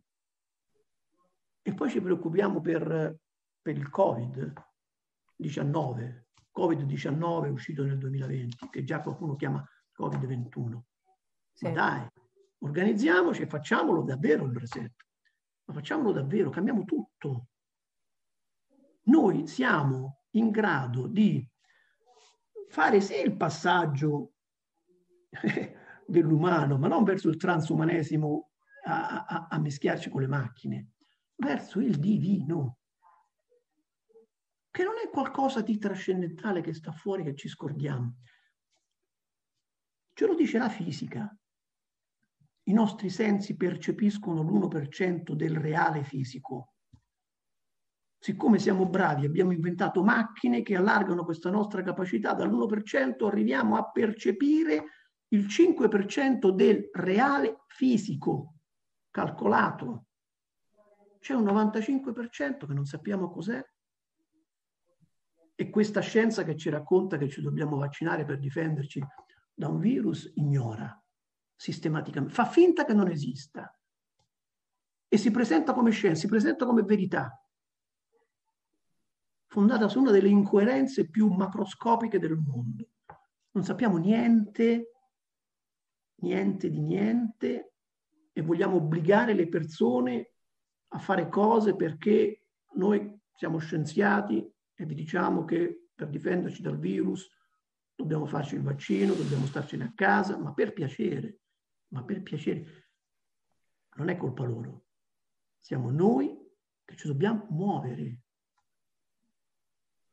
Gianluca Marletta, abbiamo parlato, stiamo parlando di rinascita in diversi modi, ma comunque eh, tutti e tre i nostri oratori per il momento hanno mh, mm, parlato di messaggi assolutamente positivi, di rinascita, di coraggio, di cambiare il nostro modo di vivere in maniera più o meno diverse, ma, eh, diversa, ma più o meno tutti quanti noi abbiamo dato le stesse risposte, dobbiamo trovare dentro di noi, dobbiamo ritrovare dentro di noi la forza di vivere che questo sistema in qualche modo aveva cancellato.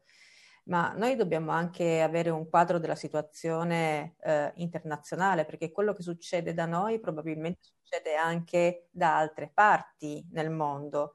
Non siamo complottisti, ma come diceva prima il professor Bizzarri, questo virus sappiamo che non è nato eh, quest'anno, ma era mm, già circolante nel 2019. Sappiamo che non circolava solo in Cina, ma circolava anche negli Stati Uniti già nel 2019, probabilmente in Italia, come appunto ci spiegava il professor Bizzarri, e, e in altri paesi.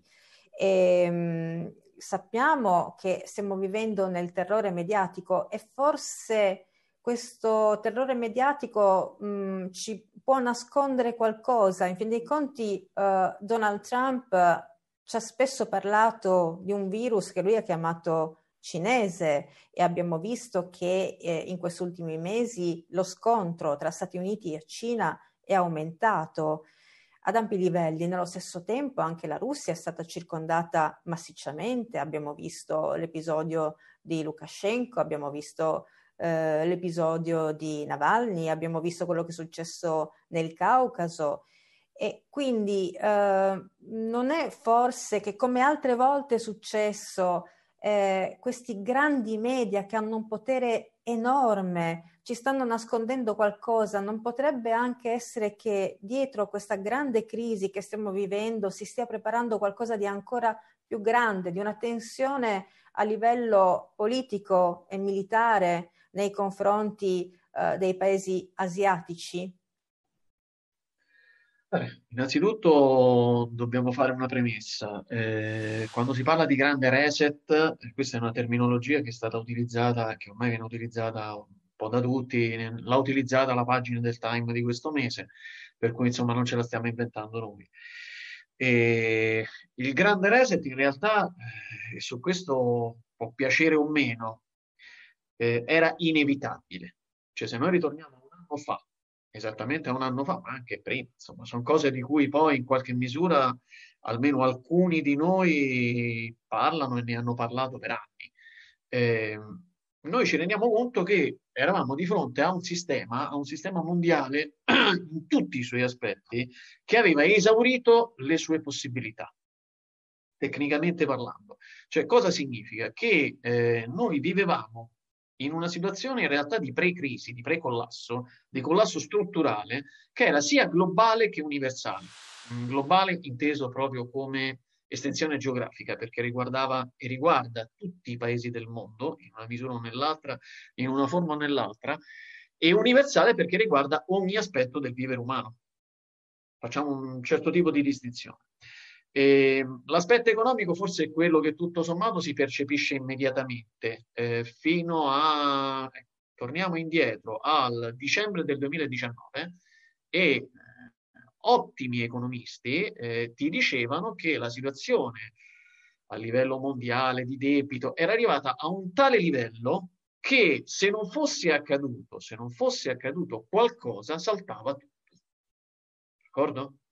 Quindi stiamo parlando di una situazione che era assolutamente ormai di una spazzatura eh, che non si poteva più mettere sotto il tappeto. Per cui alla fine eh, questo tappeto in qualche modo bisognava rivoltarlo, bisognava pulirlo drammaticamente, radicalmente, ma comunque in qualche modo eh, bisognava fare qualche cosa. Ora, eh, per resettare un sistema economico mondiale normalmente non ci sono molte soluzioni. O c'è una guerra mondiale, o c'è qualche evento che in una certa misura poi alla fine innesca un resettaggio. Il problema è che non è solo economico, non era solo economico, tu giustamente hai parlato anche di una situazione geopolitica estremamente complessa, è una situazione geopolitica in cui si vede di fatto eh, uno scontro a vari livelli che non è solo uno scontro tra Cina e Stati Uniti o tra Russia e Stati Uniti, ma è uno scontro che in qualche modo diventa anche interno spesso e volentieri alle nazioni stesse. Non stiamo più nella prima guerra mondiale dove si parla dell'impero tal dei tali che combatte contro l'impero tal dei tali. Cioè qui eh, diciamo la guerra è anche in una certa misura eh, eh, trasversale no? e attraversa le stesse nazioni.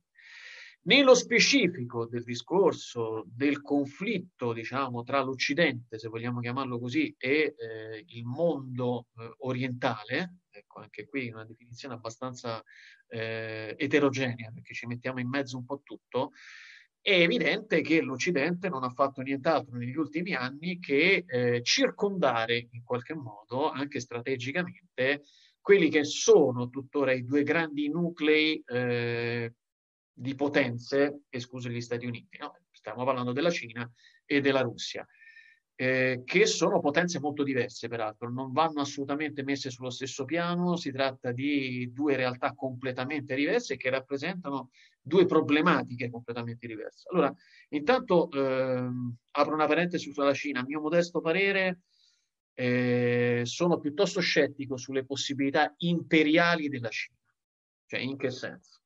Sicuramente la Cina oggi ha, eh, ha, raggiunto un livello economico straordinario perché ha saputo cavalcare eh, determinate eh, caratteristiche del capitalismo un po' terminale e globalizzato che abbiamo vissuto negli ultimi anni. loro l'hanno saputo cavalcare, diciamo, piuttosto bene, eh, ma in qualche misura hanno fondato la loro forza essenzialmente su questo aspetto qui, cioè su questo aspetto di globalizzazione in cui loro in qualche modo hanno saputo mh, giocare, giocare le loro carte, l'hanno giocate diciamo da un punto di vista strategico anche piuttosto bene. Ma per fare un impero ci vuole qualcosa di diverso. Allora, innanzitutto ci vuole una potenza di tipo militare. E qui è inutile che stiamo a eh, ehm, addolcire la pillola. E da questo punto di vista diciamo che per quanto gli sforzi della Cina oggi siano notevoli, ehm, l'Occidente e gli Stati Uniti in qualche modo rimangono assolutamente un altro pianeta. Se noi andiamo a guardare poi la cartina geografica, come giustamente poi hai anche fatto notare tu, eh, sia la Cina che la Russia oggi sono circondate da un anello di fuoco. La Russia lo vediamo chiaramente, è un anello di fuoco che parte dal Baltico, scende giù in Bielorussia, l'Ucraina, per arrivare al Caucaso e al Medio Oriente, quindi in qualche modo ha tutto il suo giardino di casa, per cui qualunque mossa può fare la Russia in qualche misura si ritrova, eh, si ritrova obiettivamente circondata, anche proprio, ripeto, da un punto di vista strettamente geografico. La Cina anche, anche perché malgrado tutta la sua potenza economica, la Cina deve fare deve avere a che fare con una cintura di fuoco di nazioni sostanzialmente molto ostili che partono dalla Corea per arrivare al Giappone, Taiwan, scendendo giù al Vietnam per arrivare all'India, che eh, in qualche misura è diventata una sorta di importante alleato dell'Occidente e degli Stati Uniti in quella zona del mondo forse militarmente non il massimo, ma ricordiamoci che è sempre una potenza atomica, quindi non stiamo parlando comunque sia eh, di, eh, di, una nazione di secondaria importanza.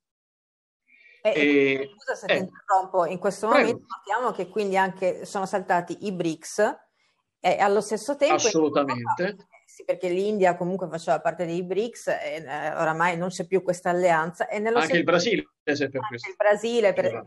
anche il Brasile non fa più nettamente parte di questa alleanza, quindi rimane esclusivamente, rimangono esclusivamente Russia e Cina e tutti quanti gli altri alleati con il cosiddetto Occidente, se vogliamo brutalmente chiamarlo così, sì, ma c'è stata anche una spaccatura in Europa perché non esiste più l'alleanza fra Francia e Germania che si era creata non esiste neanche più l'Unione Europea in quanto tale, cioè in qualche esatto. misura è una sorta di residuo psichico che va avanti per automatismi. Eh, gli interessi dei vari paesi europei sono completamente divergenti, per cui eh, possono avere degli, degli, interessi convergenti in alcuni momenti, ecco, probabilmente Francia e Germania hanno come comune obiettivo quello di eh, fare dell'Italia eh, diciamo, il loro mercato, eh, il loro facile mercato, perché insomma questo probabilmente riusciranno anche a farlo, però su altre cose sono completamente divergenti. Lo stiamo vedendo per esempio sulla crisi nel vicino Oriente, la Turchia, la Libia, hanno politiche completamente diverse, come del resto è normale, perché eh, la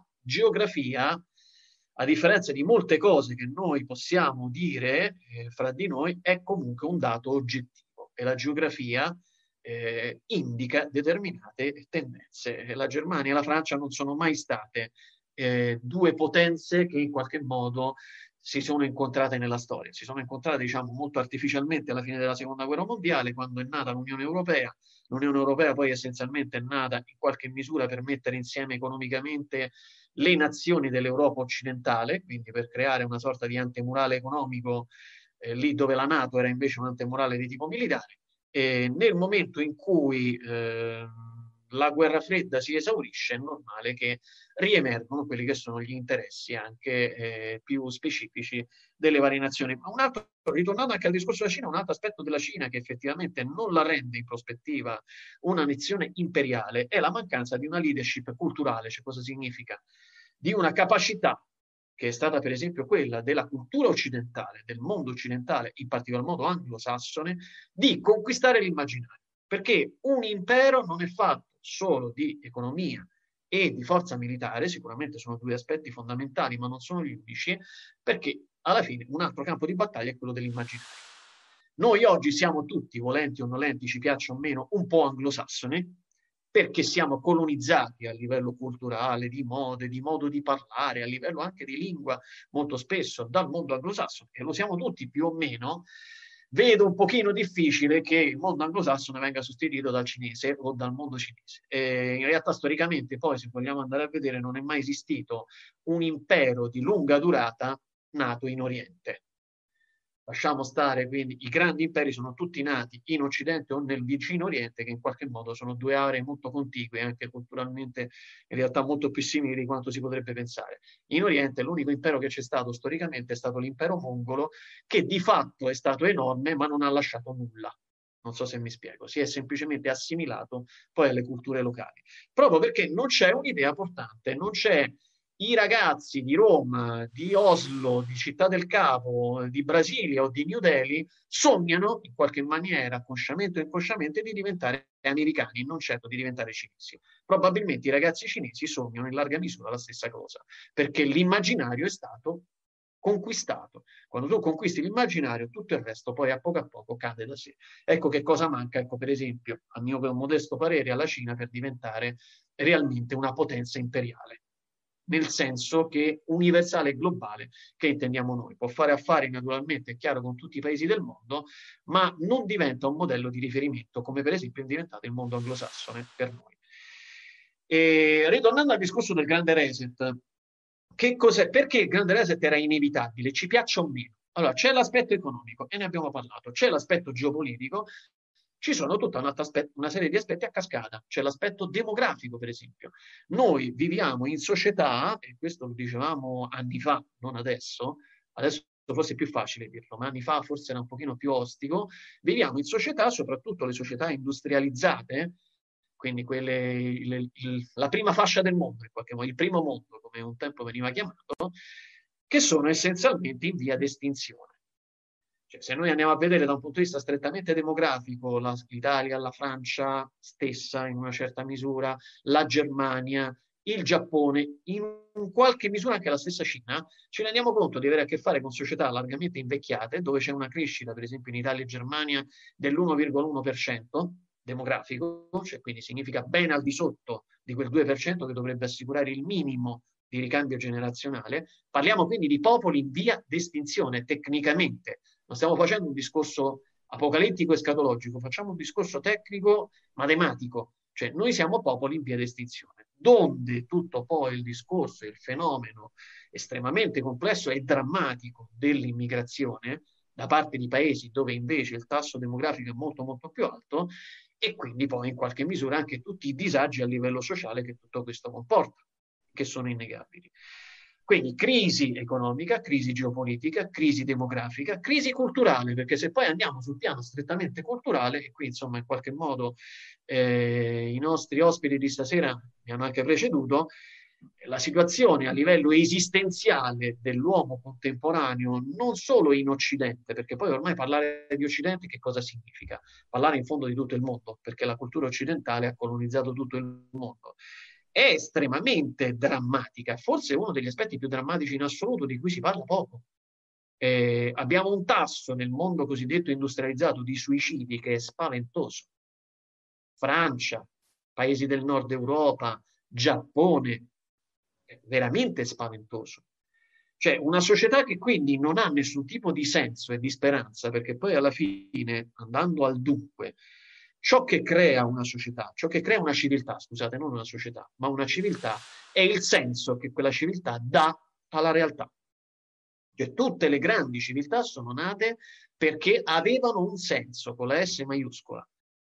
Quindi un senso che possiamo chiamare, per esempio, religioso. Da quel punto di vista, anche lì, eh, oggi che cosa abbiamo? No? Abbiamo anche una crisi spirituale senza precedenti, grandi religioni universali che sono trasformate essenzialmente in ONG o agenzie di collocamento per eh, persone che vengono da vari posti del mondo, eh, in piccole morali oppure addirittura in associazioni criminali di gente che si ritrova su internet e che scambia il primo eh, bizzarro personaggio per guida, imam o maestro spirituale che magari si fa esplodere dentro un pullman. Ecco, stiamo parlando di questo livello.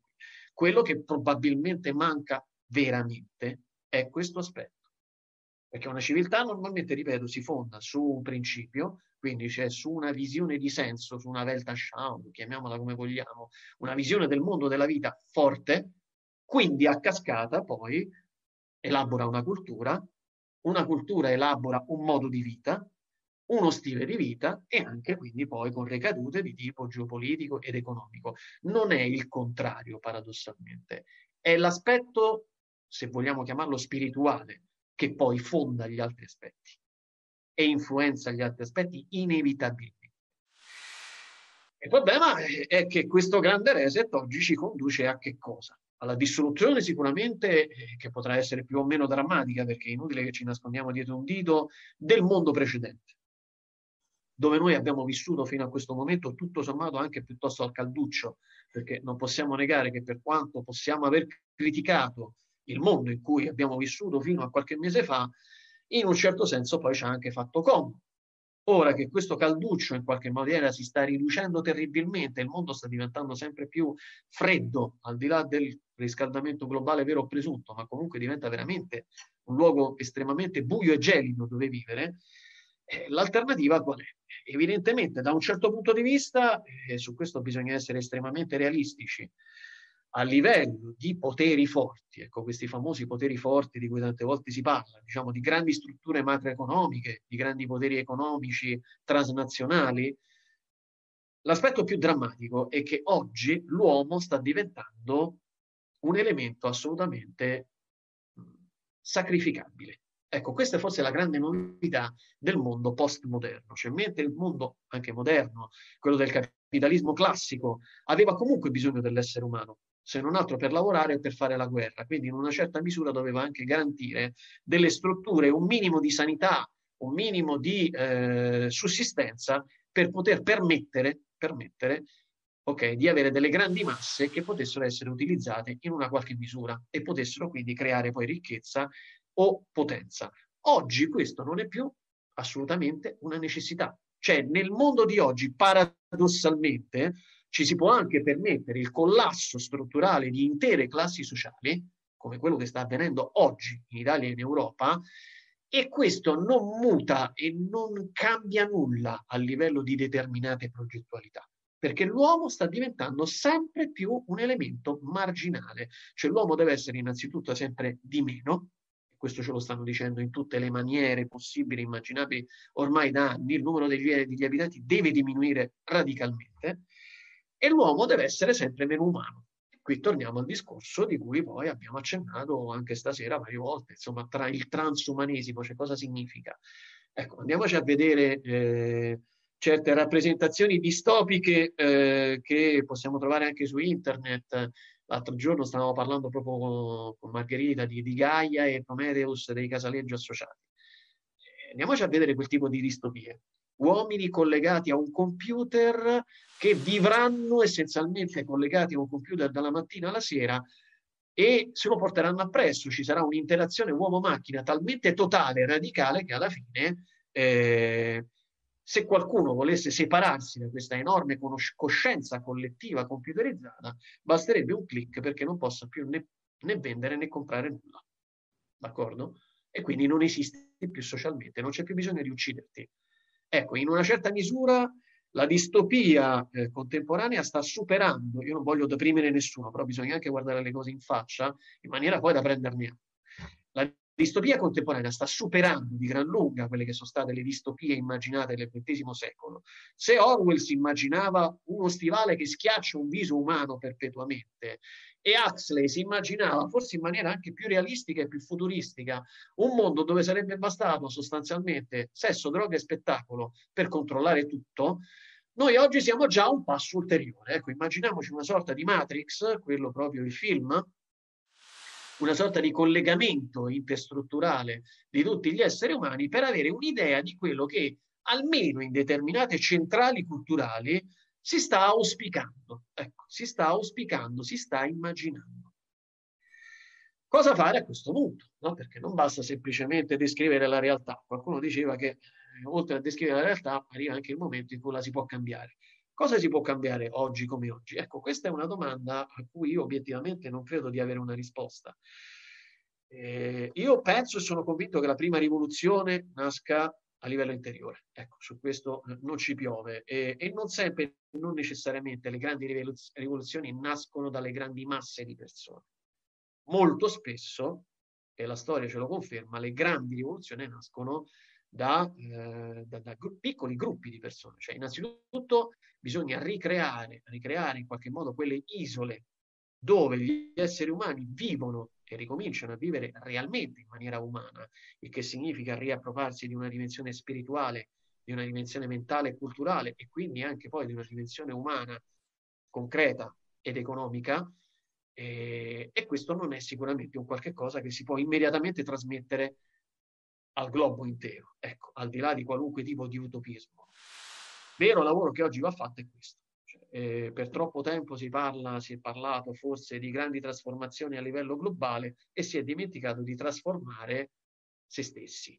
Se noi oggi siamo in una situazione di lockdown che non è solo un lockdown dovuto al virus, come giustamente poi è stato messo eh, in chiaro precedentemente, ma è un lockdown esistenziale. Lo dobbiamo anche al fatto che le persone non conoscono, cioè per decenni non hanno coltivato nulla di se stesse. Si è terrorizzati dal pericolo perché essenzialmente ci si è fatto, ci hanno sempre detto che in qualche modo il pericolo andava, andava fuggito. E siamo vissuti una vita a fuggire. Al momento in cui poi il pericolo in qualche modo ti mette con le spalle al muro, vero o presunto che sia, non ha nessuna importanza a questo punto, è importante la percezione che noi abbiamo del pericolo, non il pericolo reale. Bene? E noi stiamo, stiamo in lockdown tutti quanti e in fondo viviamo una vita di terrore e di paura, perché non abbiamo coltivato nulla dentro di noi questa famosa spiritualità di cui tanto si parla e che pochissimo si pratica e pochissimo ancora meno si vive, eh, è il noccio della questione, è il centro dell'esistenza. E questo è il grande problema. Un uomo che ha perso il centro diventa un essere periferico. Tutte le grandi tradizioni spirituali affermano questo. L'uomo immagine di Dio, l'uomo è il centro, è lo stato centrale dell'essere nelle tradizioni orientali. Ma cosa significa? L'uomo lo è nella misura in cui realmente è uomo con la U e quindi ha un reale collegamento, ha un reale collegamento con una dimensione, la dimensione superiore. Nella misura in cui tu hai elevato all'uomo questo, il resto diventa periferia e quindi diventa sgretolamento progressivo. Ripeto, eh, non so se le mie parole possono essere sembrate eccessivamente pessimiste, se lo sono mi scuso e mi dispiace, non voglio deprimere nessuno, mm, ho cercato di essere estremamente realista, forse fino alla brutalità. Eh, si ricostruisce dall'interno, non si ricostruisce solo dall'esterno. Ormai l'esterno, lo vediamo, è tranquillamente dominato da influssi, stati di spirito e potenze contro le quali individualmente non possiamo fare moltissimo. Si ricostruisce all'interno e si ricostruisce con chi è simile a noi. Ed è da una ricostruzione interiore con chi è simile a noi che poi potrebbe venire o potrà venire anche una ricostruzione esteriore. Questo è il mio parere, naturalmente. E ricostruire i binari, ricostruire i binari in cui l'uomo dovrebbe, l'uomo vero dovrebbe camminare, l'uomo vero nella sua interezza dovrebbe riuscire a camminare con le proprie gambe, con la propria forza interiore. Quindi io non credo che queste parole siano negative, penso anzi che possano dare un apporto a vivere il proprio presente per uh, migliorare il, il, nostro futuro collettivo. È un ulteriore stimolo. E si sono fatte le 18.55. Io credo che eh, tutti quanti voi abbiate gettato dei semi di conoscenza eh, che potrebbero, che potranno forse essere sviluppati da alcuni di noi insieme. E se siete, se siete d'accordo ehm, o avete da aggiungere qualcosa, ben volentieri, o altrimenti io vi propongo di chiudere con qualche passo del professor Guzzi eh, nella sua mh, profondità, che va a toccare la profondità dell'essere umano, perché penso che questo effettivamente, come diceva Gianluca, sia il punto, il punto centrale, eh, perché fuori c'è oramai solamente eh, cenere, c'è oramai solamente disastro, quindi dobbiamo ripartire da noi per creare una forza di resistenza, una comunità resistente. Se siete d'accordo, io cedo la parola al professor Guzzi, che è sempre molto positivo e molto arrabbiato anche, e quindi di stimolo.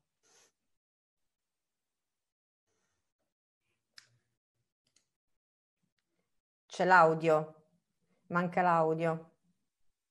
Ecco. ecco eh, credo che anche le parole che ha detto Gianluca eh, siano fondamentali.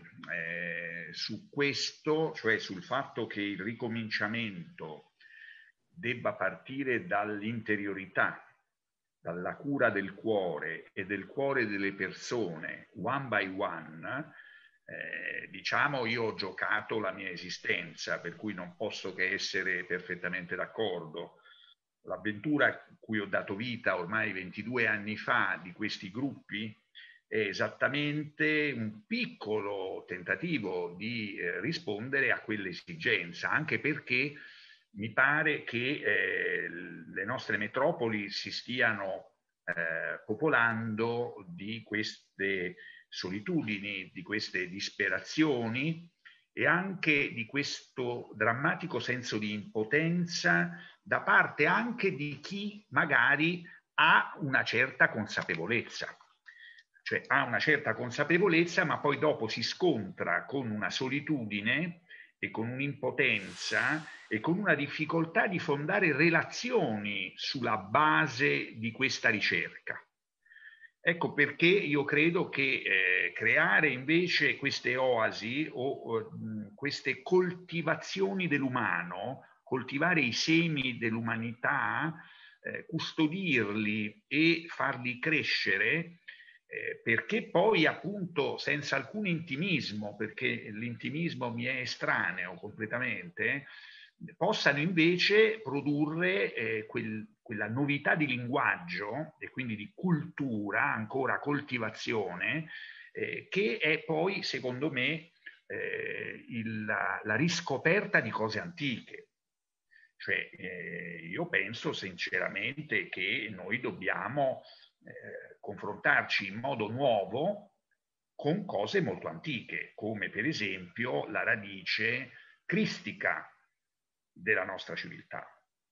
Cioè, eh, noi siamo eh, connotati eh, come una civiltà cristiano-occidentale, sia pure in uno stato di amnesia, direi, e, e di grave amnesia, che poi è una delle cause di tutta questa crisi, però quella radice c'è, c'è come, è fortissima e quindi noi possiamo ritrovarla, riviverla, ecco, un livello iniziale